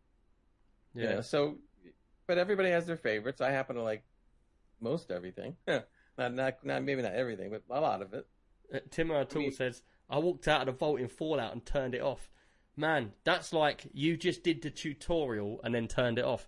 Now, I can understand your your thoughts behind that because you just thought, man, this is just going to be massive. It's going to go on forever. But that game, Fallout, is amazing. Just don't play Fallout 76 because it just ruined everything. You know? Mystic Dude wants to know if we still have the clan in Division Two. Yeah, it's still there. There's it's, it's I mean, we're still on the clan. I haven't been playing Division Two quite as much because some of the other games, but I do want to get back to it because Episode Two, uh, you know, came in, and I want to play those. Uh, I do think that Ubisoft was kind of smart because when they released Episode Two, not long after, they dropped the price quite dramatically. It went from sixty to twenty bucks um, because I think they knew that you know this was the point in time where people started moving off the game to something else. Um, so they're trying to keep the people active and in it. It's still a great game. I still enjoy it. I, I don't I won't play it as frequently maybe now, but I will still go back to it over and over. So I hope that answered your question. But the clan is still there. What's. Uh, um. Is you, you talking about Division 2? Sorry, I'll just look Yeah, at yeah. screen. That- yeah, that was Mystic Dude. Cause he Division wanted Two to- was actually really really fun game, and we had a lot of us on it. Uh, but Yep. people were coming in and dropping out at different times. Um, Division Two, I found was one of them games that was good multiplayer just for a bit of fun as well. It, It's a lot. It's really good. I literally- we had a lot of fun. I literally just got to the point where I leveled up to where it was like your um, gear score, hmm and at that point people started dropping off, and then I dropped off as well at that point. But you I mean, it go back to it. that's the good thing about the game. I can go back to it any time and still really enjoy it. I'll go back and replay missions just because. I think I. I got a little bit scared because everybody started going so like next level deep with it. Like I'm just there playing the game, and everyone starts talking about, man, we got to get on at this point and do this because we need to unlock all these parts. And then it was like, oh yeah, we need to get our gear score up to this, and we need to go and you. It was like the newest bit was changing your gear scores to new stuff. Yeah, but you know what? I'm not typically the kind of person that likes that kind of stuff. But for some reason, in this game, they made it enjoyable. I think I needed to be more educated in it, like what I was doing. I was just running around shooting things. Oh no, but you, yeah, but that's a good thing about the game. You can do that, or you can get into all the, the minutia if you want to. And believe Yeah. me, there are people there are people that get into the minutia of that game. Oh my god, I've seen people talk about the tiniest little little level detail thing, and I'm like, Yeah, yeah, yeah. yeah. I get into it, but not that deep. Not not, not that deep. But Um, you can enjoy the game regardless. Before we just carry on, uh, Liquid Cooled UK in, in the chat said that like he spends more time building computers than playing them. It's sad. Uh, it's definitely not sad, dude, because you know what you've been building, same as what we've been building. For anyone that doesn't know, Liquid Cooled UK is a good friend of ours now, and basically we met him at Insomnia 65, where he was our winner for best computer in the whole of the BYOC, which is like 3,000 computers, and he brought along some completely crazy ass water cooled PC with all curly pipes in it. Um, and since then, it's been good to see you, dude, because what happened is we made him the winner. So then he got introduced to Asus, and he's actually on the Asus stand with us at EGX. So he had two computers there, we had one there. Um, and yeah, he's become a builder who does a similar sort of job to us, and we confer about different things we do and stuff like that. And as you're saying, dude, about the building PCs, it's pretty sad. I'm in that same boat, and right now, one thing I was going to say, because I forgot to mention earlier, is old Bishop, my computer that I'm using right now, straight after this podcast tomorrow, it's getting stripped. Alphacool were nice enough to send us like so much gear, it's unbelievable. Um, so I've got a new one-off PC build I'm going to do. I don't know how good it's going to look yet, but it should look good. I'm doing something that's never been seen before. It's going to look crazy. Um, for anybody that wants to keep up on them images, I'll be putting out tweets on Twitter, obviously, and I'll be putting out photos all over the Insta, uh, not the Instagram. Well, it will be on Instagram, but it'll be mainly on Discord. Um, I was even tempted to set up the stream and just slowly work through the build on stream, but I don't know. I think I think you should. Why not? I, mean- I don't know. I'm in two minds because the thing is, when you're doing something that's water cooled and it's got a lot of custom work in it, it's not that easy to be able to sit and talk to stream whilst doing the work. So it's like I'd have to set it up with two cameras, one close up so I can move it, one camera so it's looking down over the top. And then it'll be me concentrating. So I'll be stripping bits out, draining water out, pulling bits off. I've got to redo all the graphics card back plates and stuff like that. I don't know if people are interested. It could be something I set up on like a Saturday, this Saturday, and I just let it run. And if we get it done, we get it done. If we don't, we just carry over. Um, I mean, I don't know about other people, but when you were doing some of that uh, at the at a show, uh, I think it was Insomnia, um, and you guys were putting together the uh, the petrol can computer. Yeah. Remember? Um, rog my rig. I, I, yeah, and I thought that was that was cool. I mean, you had the camera and you moved it around when you could, you know, and stuff. And I can understand when you're doing it like that, you know, cameras get in the way and it's going to slow you down a little bit. But basically, I thought that was great. I was watching for like an hour. It was good. And you don't have you don't have you don't have to camera or, or you don't have to stream the entire build. You could just stream portions of it. You know, Mm, maybe maybe the- sure. maybe the beginning. maybe Sometimes towards the you know. just the unveiling a crazy PC without people seeing how it's built, I find is a bit different because it's like they just see it and they think, "Wow, that's crazy." Wonder how they built Yeah. that. But then I'm increasingly getting people messaging me saying, "Look, do you ever do any live builds? Do you ever stream it? Can we watch it?" But the funny thing is, when I I I would be up for doing the live stream build and chatting to people on stream as what I'm doing, but it always seems like when I go live, there's never anyone around. So, like, the prime example, EGX, everybody said, oh, if you went live from EGX and done a floor walk around, we'd all love to get on board and watch. So it comes to that day, I get the camera out, I start doing a live stream. There's only two of you on there, it's just you, Gray, and I think there was a couple of other people. gargoyle. There was Gargoyle and there was a couple of other people. But then it was like, it's a lot of effort if there's not going to be that many people that interested, you know? But then again, you did it for about forty-five minutes, and that was cool. You didn't really have to do any more if you didn't if you didn't want to. Well, But maybe that little we'll, bit was fun. we'll see what happens on the Saturday. Because if I was to do this on cam, I would have to do a lot of work. Uh, one thing being, I wouldn't be able to stream from my PC because it would be getting stripped. Otherwise, it'd be like you watching, and then I just pull the plug out, and you all go off. I, I think it's worth trying. You know, try to try to put it together and see what you can do and see how it goes. Yeah. Well, maybe I might do it. I might stream it. I might not. Um, the plan is tomorrow night. I've got a lot of painting to do. I've got to paint a lot of stuff like radiators white um, for the build, and then it's going to be pretty crazy because there's going to be a lot of metal in there. So like normally you'll have one fitting and then you'll bend the pipes. Yeah. In this, I don't want to give any spoilers away so people know what's going on. But in this, there's going to be lots of angled parts and and tree parts, and it's going to be really really bizarre. Um, and I don't even know if it's going to look good yet because it's it's it's an idea that's so out there. It's gonna it's either going to look really good or really bad. And if it looks really bad, then I'll take it apart and I'll rebuild something else with it. But hopefully, it's going to be out there and be crazy. I, everything you do usually is pretty cool, so I would Uh, expect one- it. Not, one thing just quickly if anyone is wanting to do water cooling or get some water cooling parts cheap i'm actually going to be selling the whole of the water cooling out of bishop in one lump sum for 350 quid which is probably half the price. Um, so if anyone's interested in getting a water cooling kit it's all there. Uh, it's for a 2080 or a 2080 ti Phanteks water block all chromed up. Uh, Phanteks pump and res all ready to go. Uh, RAM cooler, RAM top, um, and an EK Velocity water block, triple rad. So if anyone's interested, hit me up on direct, direct message and I'll let you know um, about the parts. But right, anyway, Gray, now I've talked about all my spiel of my computer, um, we can get into some questions. We've got quite a few questions today. sounds good. Mystic Dude says, Are you throwing in a widescreen monitor also, Nick? Yep, that widescreen for an extra like 800 quid. That's right. What a bargain.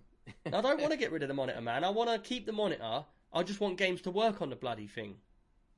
Just to do the fix, and you can play Outer Worlds. Just go get it. Right, let's get into the questions. We've got quite a few questions today. Um, first question being from Danger Demon, and he says, uh, "So Steam and EA are working together. Is this a good thing for customers on both sides?" Gray, I think you would be more qualified to talk about this than me because I don't really ever delve into like the different company workings or like different company strategies for sales and that. What do you think? Well, uh, there was a big thing about uh, whether games sell on Steam or through Steam, or Steam left out, or Steam included, or Was it not. or- EA that recently said you need to transfer Well, your games over to Steam? Right. Well, what's happening now is EA that. is EA is now going back to Steam, and is going to start selling its games through Steam again. So do I need to Um, download my games on Steam through anything I own that's on EA? I'm assuming since they're going to be working together now, you'll be able to play it on either platform. Yeah, because I I, did. guess. Like I I said, I, thought- I got a warning saying you need to move your your game library across, otherwise you'll lose it. For, from EA, I think so. I don't know. What I'm what I've been reading is that, just that ignored everything is. It, it says here that you're going to be able to do Valve's platform, and you're going to be able to use their game subscription through Valve, so Steam. Oh So right. basically, it sounds like they're going to get they're going to marry up. Apparently, this is supposed to be starting this month when Star Wars uh, uh, Jedi Fallen Order comes out. All that's supposed to start happening. so do you think Uh, it's going to be good for customers? I, I don't think it's going to make a difference really to me. Well, there's a reason apparently that EA is going back to Steam. So either they see that that, that staying apart from them wasn't a good idea, and now they're going back to them. Uh, so I guess that's a, that's a good thing in a way. Um, they also said something about Origin as well. Is going to be going to be getting back to uh, games going through Steam as well. So I don't know whether there was a big split up as you saw with everybody doing their own thing, and now people are are getting to the point where well, I don't know, and they want to get back to Steam again. It's, it's Mystic mixed Dude up. said that they've had or have had a big launch with um, the new Star Wars. Is that the Star Wars like the Battlefront, but the new one? The Fallen Order is not like Battlefront though. It's a, Oh, right. more of a single player campaign kind of thing. Because if I remember Um, rightly, EA and Star Wars was one big pile of poo. Well, the advanced reviews that I've read on Fallen Order is that yes, it's better than it. It's better, but it's still not what it needs to be. But Battlefront was the one that they had all the loot boxes. You could buy all Oh, Battlefront the people, bad. Yeah, uh, and it worked out something like it would take you a hundred years of gameplay to unlock all the important Exactly. characters. and that's what really started the whole thing against loot. loot Yeah, the loot so box is craze. Game. Yep. Um, but there's there's none of that in the new one. There's the fact they've made it. I guess kudos go to them for what they've done in Fallen Order, from what I know, where they don't do any of that stuff. And it's one of the first single player intensive games that they've made in a long time. Um, but I heard that some of the gameplay is a little more flat than they would hope. Um, I don't know. I haven't played it. um, I, Oh, I just realised something, Gray. hmm When we done our news, we actually missed a whole section of the news. We have lots of news to talk about. Did you not notice though? We we didn't talk about the um the content creators. yeah, I noticed that. I just kind of went with it. Uh, we'll talk about We that in a minute. we did-. We just rolled on. So You Either should have way, said. I didn't even realise. We just skipped and we just skipped a whole piece of news. So, but should we talk about it quickly? Because like with Danger Demon, Sure. um, that question, I'm I'm not sure if it's good for people or not. I, I'd have to wait and give it a bit of time, um, just to see how it goes. But I generally don't play a lot of games on EA anyway. Yeah, I don't. I don't either. Unless it's maybe if it is a Star Wars game or whatever, I don't do that much. I don't. They're big on the sports games, and I don't really play any sports. Yeah, So- Mystic Dude in the chat said he reckons he needs to wait and see as well. But Danger Demon, we'll wait and see. We'll see what happens, and uh, we'll have a, a forward chat about this uh, in a couple of weeks. See what happens with any difference. Um, oh, and Danger Demon's uh, got another question as well, uh, which he sent in later in the week. Um, and basically, I don't know if I'm meant to talk about this or not, but his question is: uh, the game store uh, closures are probably on the way because a lot of the game sh- shops are closing down. Could this cause Insomnia to stop as a game uh, as game own it, or will they sell it off to sort their cash flow issues out? So what? So what are we saying that is that the game stores, uh, like GameStop, GameStop, and the others disappear? Is that going to have an effect on shows like Insomnia? Yeah, well, I was going to carry on talking, but I totally choked, so I just muted quickly. That's okay. but um, I'm carrying. Yeah, now basically, a little bit of inside information. I don't know if I'm supposed to know this or I'm not, but I do. Uh, is that a lot of game stores are closing, but a lot of Belong arenas are opening. And I think, I don't have 100% proof, but I believe that the game side of the store, which sell games and sell all the uh, bits and pieces, some a lot of them are closing down and are turning into Belong arenas, which are gaming arenas for like esports and that and I don't personally think that the cash flow is an issue. I think it's more that they're like opening these esports bars because they're where the future's going with money. You know, you Right, can go into exactly. a shop, you can still buy stuff and buy games, but you can also play on the machines as well. Um, so that's my personal opinion of what I think's happening. I don't think they're just closing them down, and I don't think also that it would cause any difference to Insomnia because uh, Insomnia is a massive league of its own, and I don't think they would want to lose. They wouldn't lose money from that. So I don't Yeah, I think don't game think so stores either. closed down because it's a much bigger company. You've got Game and you've got Belong. Um, there's a couple of other companies that are in there as well. I Um, think actually with the with the game stores closing down, that'll actually increase uh, attendance at Insomnia. Yeah, I, I think that actually might help them. And as far as switching over to esports, that's smart because I I still to this day can't I don't know if I fully understand how the esports thing actually works. I all I know is I remember seeing a, a, a I don't know what event it was, but some of the best players in the world were playing. There was like fifteen or twenty thousand people in the audience watching them Yep. play, and they weren't playing. They were just like going bananas, just watching these guys play. And I'm looking at it and going like, I don't know if I would do that. yeah. But If you, you can't you can't deny that there's a huge audience that will do that. anyone that's got, I don't know if it was on Netflix or if it was on, I think it might have been on Amazon, Amazon Prime. Um, Mhm. But if you go on there, it might be Netflix, I'm not sure, and you look up a program about League of Legends, about how big it is Right. and how it grew, and it's all about. It's a whole documentary about the guys that made it and how they messed it all up, and then how they made it all work. Um, even up to like the biggest esports of the like last ten years, and they're doing the final game, and it literally crashes halfway through, and they start the, the hours game again, and it crashes. They start an hours game again, and and the player's done like seven hours of an hour game, and they never got to finish it, and there was never a winner, and they was the whole documentary shows how like the gaming community as a whole, they came out and was like, look, we're really sorry, but we're going to have to cancel this whole show. We're going to give everybody their money back, and then they give out loads of free stuff, and they're like, see the merch store at the back, everything in there, everyone can get one free item from the merch store. Um, And it's about how the whole thing was turned around. But it's quite a good watch, I thought, even though I don't play League of Legends. Um, but it shows you esports how big and how crazy it's all getting Oh yeah, it's And- massive. and that's why I think uh, companies like Game and Belong, they're not keeping all their eggs in one basket, and they're like diversifying to like, right, we need to get some money in cash flow into that. We need to get some into that. We need to get some into here. And like I said, at Insomnia, I'm looking at doing like the boot camp thing. It's like Right. all the new ideas, they're jumping on because that's where the cash flow is going to come from in the future. And I think, as well, high street shops are on the down. Look, how many You people know, even you- go shopping anymore? If your boot camp thing goes gets really big, you know, I I, I, I have to make a little percentage on my on my likeness. yeah. but yeah, I personally think Danger Demon. The answer to that question is is basically they're not closing down; they're just reopening out elsewhere. Um, but we'll see what happens in the future. And again, another Yeah. thing to talk about as we go. I Right. mean, they're evol- they're evolving just like everything else. Yeah, and that's the thing. It's Yeah. all about the evolving and things uh, steadily changing. Um, next question. Tom G96, he basically wants to know air cooling or water cooling. What do you prefer? I'll let you go first, Gray. Um, I be- I prefer the water cooling because water cooling is more efficient.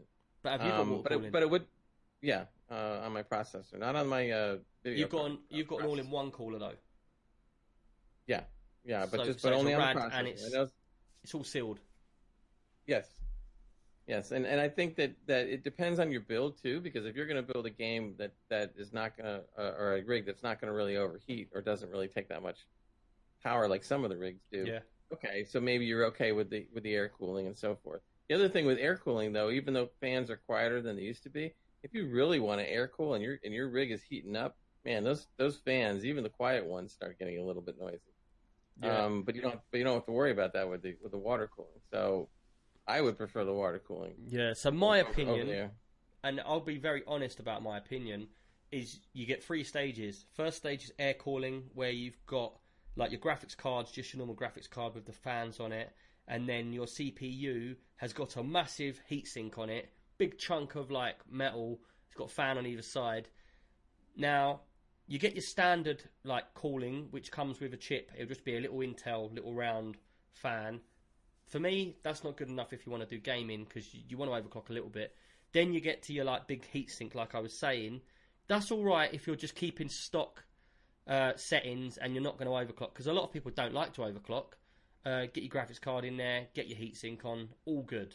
The only other issue I've ever seen with it is on, I think it was the 6800Ks when they first came out. It might be wrong with the number, but I think it's the right one. They was actually getting issues because the chip was so small. You put the chip on, when you move your computer, heatsink so big and heavy that it was actually bending and crushing the chips. That's the only issue I've ever Ah. seen. Which with and they was basically they started putting out big disclaimers saying you need to use water cooling all in ones because they can't hold the weight on them bouncing up and down. Um, But besides to that, your next step up from a heatsink is an all-in-one AIO cooler, which is like Corsair do them, Asus do them, uh, all companies do them really. And basically, Right. what it is essentially is it's water cooling, but without the hassle. So it's a sealed unit. So you buy it, it comes with a radiator. The radiator can be one size fan, two size fans, or 360, which is three size fans. Obviously, the bigger you get, the cooler it can be, so the more overclocked it can be. And basically, how this works is you just bolt your radiator in the fa- in the case somewhere. You have the air being sucked in from outside, so it's not getting heat go through it. And you literally put that onto your graphic, onto your CPU, and it screws down with four screws, nice and light, and it's got a steady flow of water going through it. You never have to change that water. You don't do anything to it. You literally bolt it in, and that's it. A lot of people I come across don't understand an all-in-one water cooler. The first thing they say to me is water and electric doesn't mix. No, it doesn't mix, but that's why the water stays sealed in that whole unit. Um, going from water cooled in an all-in-one to something like I've got here, which is totally custom water cooled. Yeah, you can max out the overclocks on your graphics card. Like I've got my CPU running at 5.1. I've had it at 5.2 on all cores on a 9900K. Um, and I've had my graphics card at 1250 megahertz, which is also a massive overclock, and that's purely because the amount of water going through my system. But like I said, I'll be honest with what I think people need. Now, complete custom water cooling like I've got here, far too much for your average person. This is like having a Ferrari of cars. You don't need to have it to play games at high levels. I would say to an average user, go with an all-in-one cooler like yourself, Gray, and then go with just a mm. standard graphics card which has got its own fans. Because the graphics card, it will only heat up to what it needs, and then it will bottleneck itself. So if it gets too hot, it will start degrading the clock speeds, but it will run at what it's supposed to run at. So that's been fully tested, and your card will work exactly how it's meant to be. And on your CPU, the all-in-one cooler will give you enough temperature drop that you can overclock your chip pretty well. And the thing is, at the end of the day, you ain't got to worry. You can just leave your computer on. You can do whatever with it. There's no worry there. If you get full custom cooling like I've got here, you know, pipes can vibrate out. You can get issues. You know, you have to know what you're doing. You have to have a professional build that water cooling system for you. Otherwise, you can have problems. Um, so to answer your question, I would say always go with water cooling in an all-in-one for the majority of people because that's the sweet spot, basically. I wonder if people sometimes get confused when you when you talk about the water cooling versus airflow, because airflow cools as well, but it's only the air moving through the cabinet. Yeah. It really doesn't affect the water cooling. I mean, technically, you. I mean, if you really want to get nutty, couldn't you air cool? Excuse me, couldn't you water cool everything and not have any airflow, or very little? No, because you still have to have the airflow to go through the radiator. Okay. But what people don't realise is, and I've, do you know what? I've seen this from lots of um, professional builders, like shops that build computers, and I've seen a lot of faults. People generally don't understand how it works. So, like you're saying, Gray, if you've got a normal computer with a, uh, a graphics card in it uh, and it's got just a heatsink, you have to have the natural flow of air. So it comes in the front, it heat rises, and then it gets blown out the back. Yeah. If mm-hmm. you've got an air cooled PC, that's the way it should be. So it comes in the front, out the back, and out the top. But when you've got water cooling, people don't realise you don't want that same airflow coming in the front and going out. Well, you can have it coming in the front and going out the back, but what you have to have is you always have to have the airflow coming in from outside. So it's Right. slightly different. So say you've got your radiator at the top of the machine, then you would have the air being sucked in downwards and then blown out the back. Because what you don't want to do is build up heat inside the computer and then you blow that heat through the radiator. And what happens is that heat then heats up that radiator slightly. The water goes round to the CPU, gets heated up a little bit more, comes back. Because the CPU is a little bit hot in there, the heat in there builds up a bit more, and then you're blowing that heat back through the radiator. And what you do is you get an endless amount of slowly heating up your computer more and more and more. But if you get it sucking in from outside through the radiators, you've always got the ambient temperature in the room coming through the rad, which means however hot it is inside the computer, you're going to be blowing the ambient temperature. Say it's like 20 degrees in your house, you'll blow that 20 degrees in through the computer, making your radiator 20 degrees, making it keep on the same temperature. You following or? Yeah. What about the I can days see you when- thinking whilst I'm saying it. no, but I thought of something. Remember the old days you used to say when you when your heat was building up in your case, just pop the side off and leave it off. Well, that's one other way to do it, but that's just a pain in the ass t- taking the side off, especially when I've got my lid on and it's all screwed up from the top, and then I've got to get all the glass off of it. But um, It- it- It's funny because the only reason I mention it because I remember hearing about it. But on my case, I do have the side off, not because of the heat. Yeah, But what happened was when I when I moved up to a 1080 Ti and I had to fit it in the case, I barely got it to fit right. And when I did, the card was so tall or wide, whatever, I couldn't get the side back on. yeah. So I just left it off. What am I Um, gonna do? Like, Mystic Dude says uh, he has a Corsair H100i um, as an all-in-one, and he said, "Can he add a question?" Yeah, if you want to put your question in, dude, like now, we'll talk about it in a second. Um, and Glutzy says uh, those all-in-ones are doing it all. In the case, it still needs to go yeah. out. Uh, yeah, the air, needs to still go out. yeah. But you do need the air still to go out. But the point is, you you don't want to blow hot air through your radiator because it's gonna Right, it's always right. gonna get hotter. You know. I like I like the next thing that Mystic Dude says. He goes, "Pro tip: always check the direction of the arrows on the fans." The thing is, there's only a couple of companies that put the arrows on the fans, um, and a lot of them don't put arrows on the fans, so people don't realise which way. And the thing is, a lot of the time when you have a radiator, the problem is, even if you look at Bishop, you'll see we've got stickers on the middle of the fans. That's because all of the fans generally have to face backwards when there's a radiator in the case. So they look ugly. They're not. You don't see the good side of the fan. You see the bad side, and that's why we put stickers on them.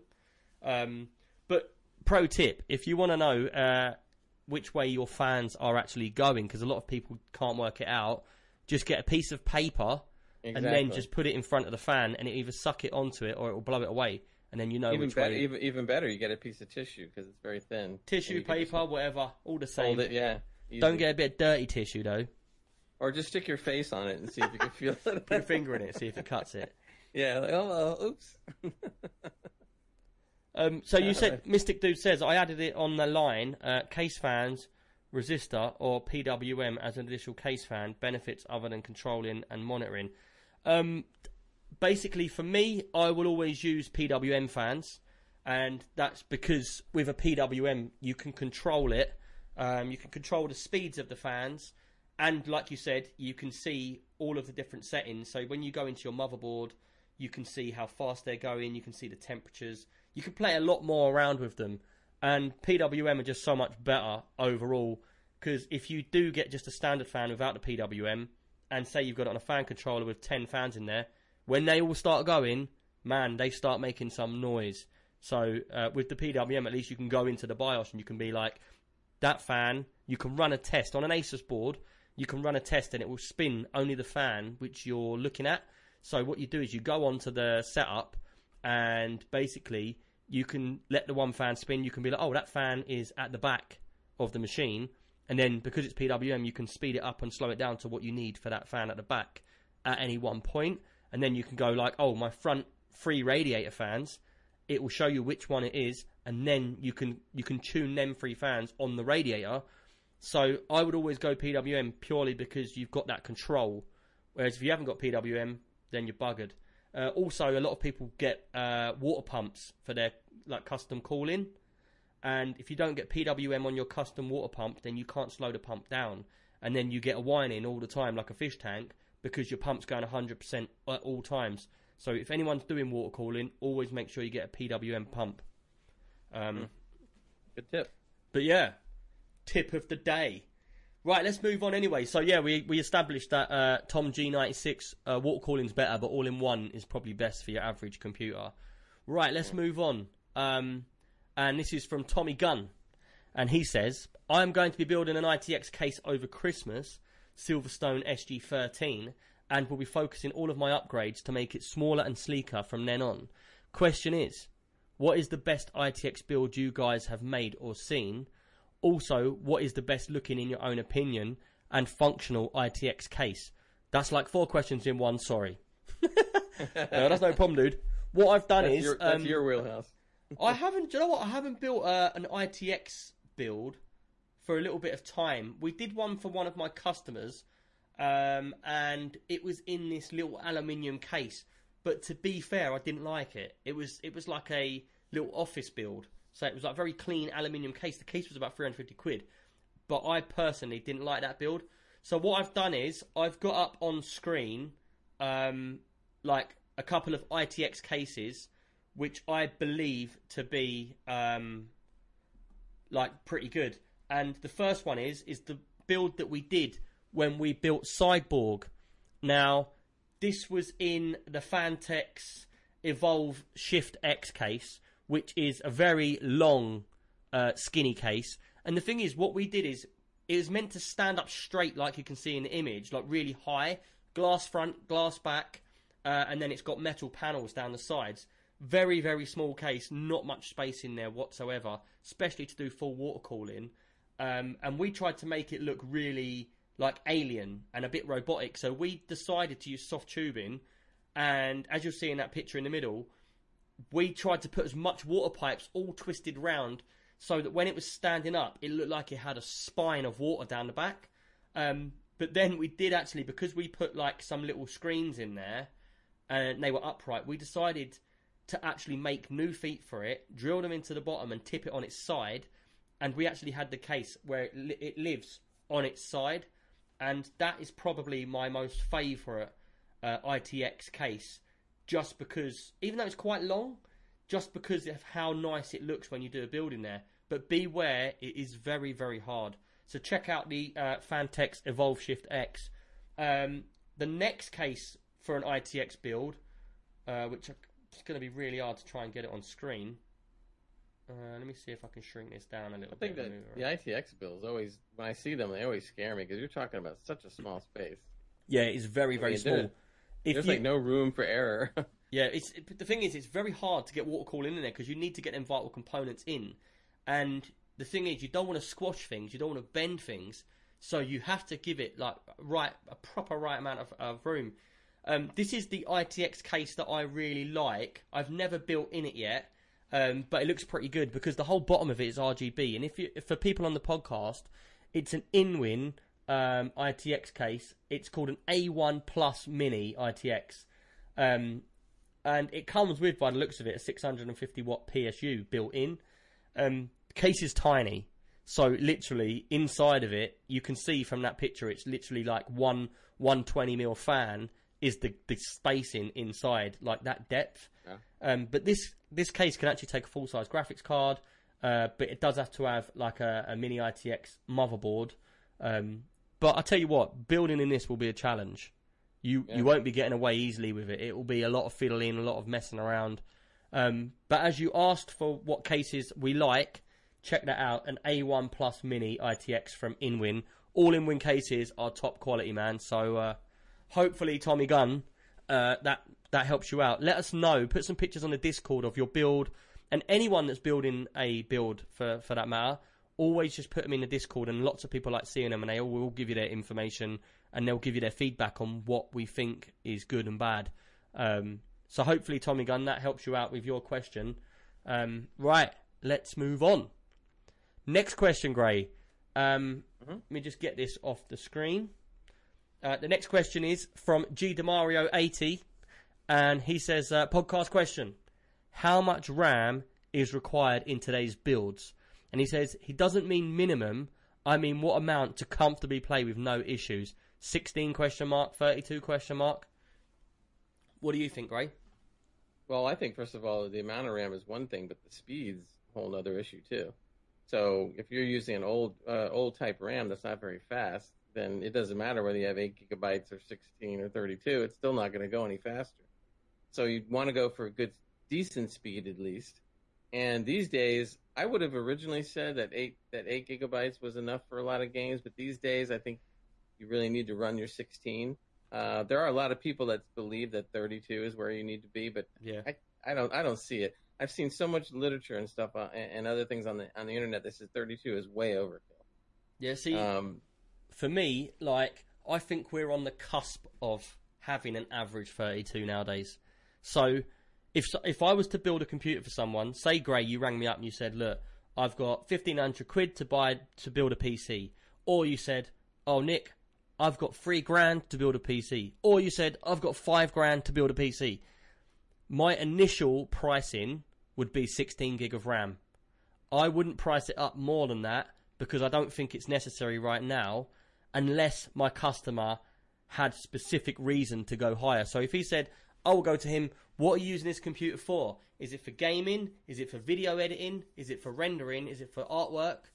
And and from that, then I would go forward. So if he said, "Oh, well, I do a bit of video editing every now and then," I'd be like, "Right, well, I think if you're going over the two grand mark, then you want to go with the 32 because Yeah. your whole the whole ballpark figure's gone up. You're into that next realm, and that is it's no point having all of this really shit hot gear and then having just 16. If you're buying an i9 9900K, if you're buying a 2080 Ti, then yeah, put 32 in because you're already on that level.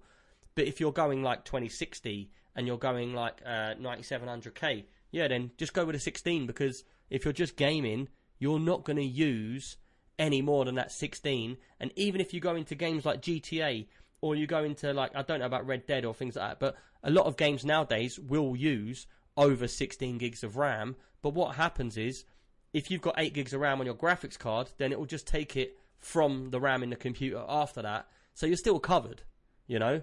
But like I would say, if you're going to go with a really high end build, then I would say go for 32.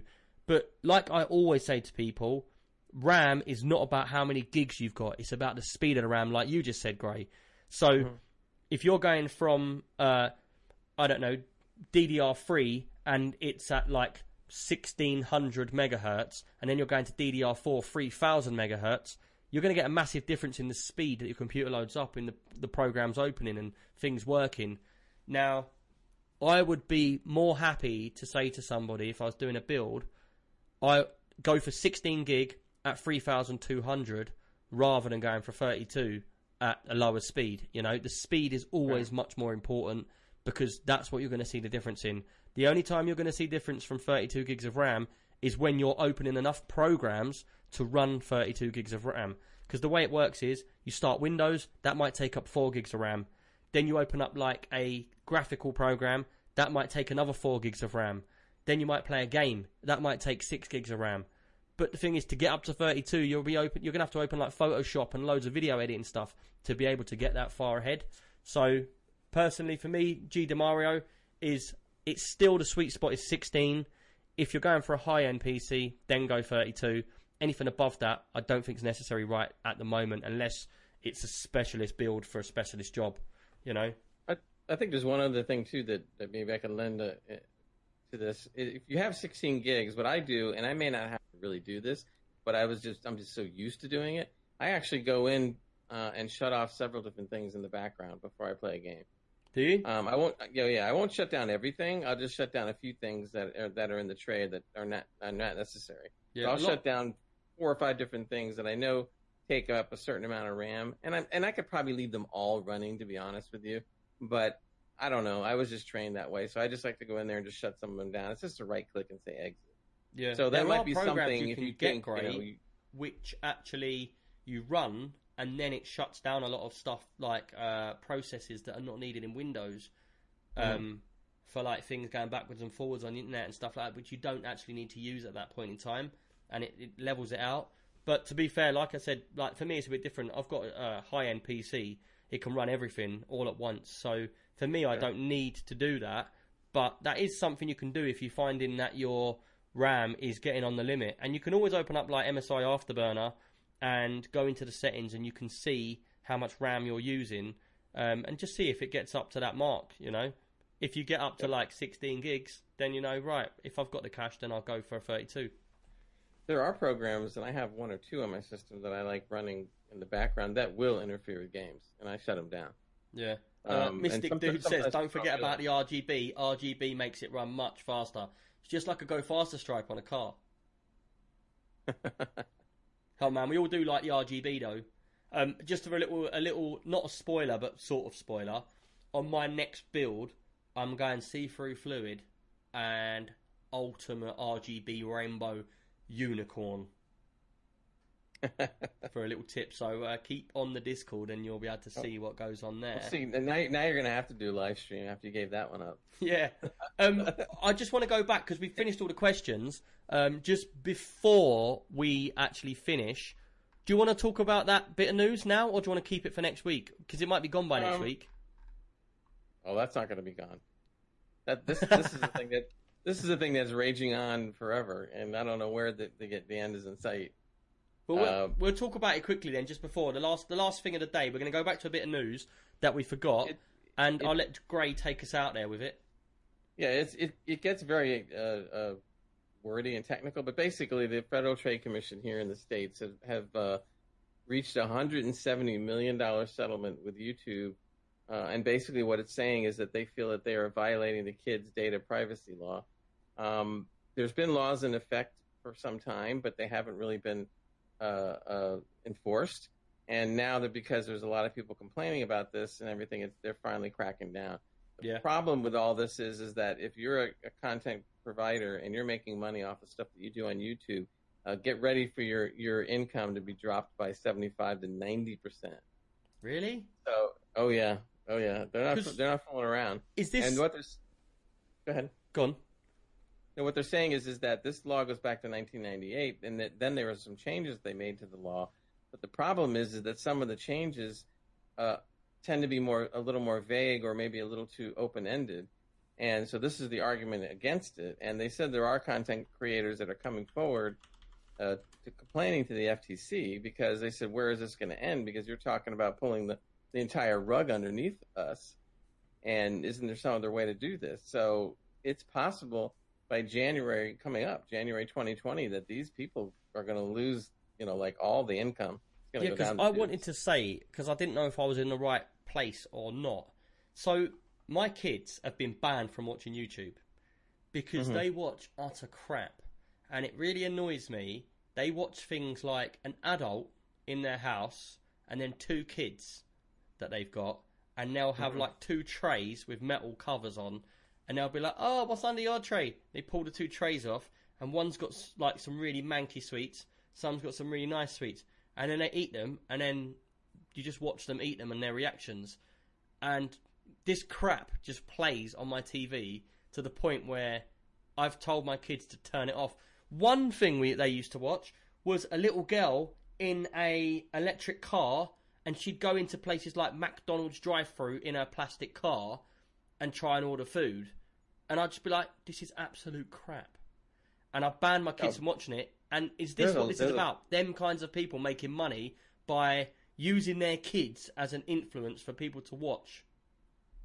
I mean, I personally think, yeah, you're right. I personally think that, yes, in a lot of instances, this has gone too far. But like anything else, when you try to, when the government first goes in to start stopping this thing, it's like stopping everything. And I understand how it's not fair to some of the content providers. Uh, and I also understand the other side of the coin. But the problem is you can't just go in and just make one gigantic band-aid and, and start hurting, you know, people that, you know, are making a living off of it. You got to be able to figure it out. Mhm. But the problem is when they call they call it kid directed. So if you do something that's kid directed and you don't and you don't do it the right way, they can just basically shut you down. Yeah, the problem is it what's- a bit of exploitation towards the kids. It's like adults making the kids do silly things, videoing it, and then making money off it. I, I had read uh, I had read that basically there's some people that, that are making a lot of money off of doing some silly things like you were talking about. Yeah, And and now they're going to make like nothing. Now, I'm not saying that that's not the right thing to do. In some instances, like you're talking about, it probably would be the right thing to do. And listen, YouTube isn't stupid. That's why they started YouTube for kids. Yeah. It's just turning kids into arseholes. That's the only way I can describe it, man. Like, my kids are pretty smart, and then I go downstairs, and they're watching an adult eat sweets and pull silly faces, and I just think, turn that crap off now.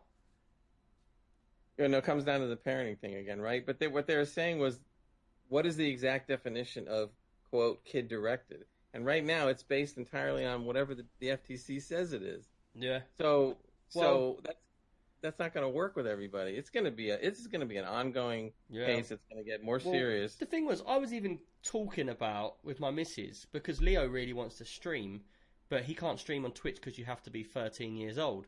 But on Mhm. the other uh, avenues, you can stream at any age because, like, YouTube's a video, so you can play it. And Mhm. I was tempted to actually make some videos of him playing games because he's so good at them, and people watching because he's a nice kid and he's good at games. You know. Um, Right. But this sort of thing puts me off. So Yeah, and I think I think in in your like you're saying, your son would probably run into more problems with this this law Yeah. than less problems. But You know, anyway, honest. we'll we'll see what happens. And with that, Gray, that brings us to the end of the podcast this week. The end of the podcast. Man, just two of us, and we still managed to go 20 minutes over two hours. so it's all good. And uh, it's been good. Like, lots of people have been watching. Really appreciate all the people that have come in and chatted with us and that. And if you listen to the podcast through iTunes or through Spotify, be sure to come check us out on twitch.tv forward slash extreme PC UK, uh, where we record live um, every Thursday night, UK time, 9 pm come down, get in the chat, and then we will actually read out and get you involved in the show as well. Um, but apart from that, that brings us to the end of the show. Big thanks to everyone for coming in. Cheers, to Gray, for making it and like being here. Jansen should be back next week. Um, he's just a bit ill at the moment. Um, but apart from that, brings us to the end of the show. Cheers for watching, people. I will see you all later on. Bye. Cheers, Gray. Bye bye. Bye bye. See ya.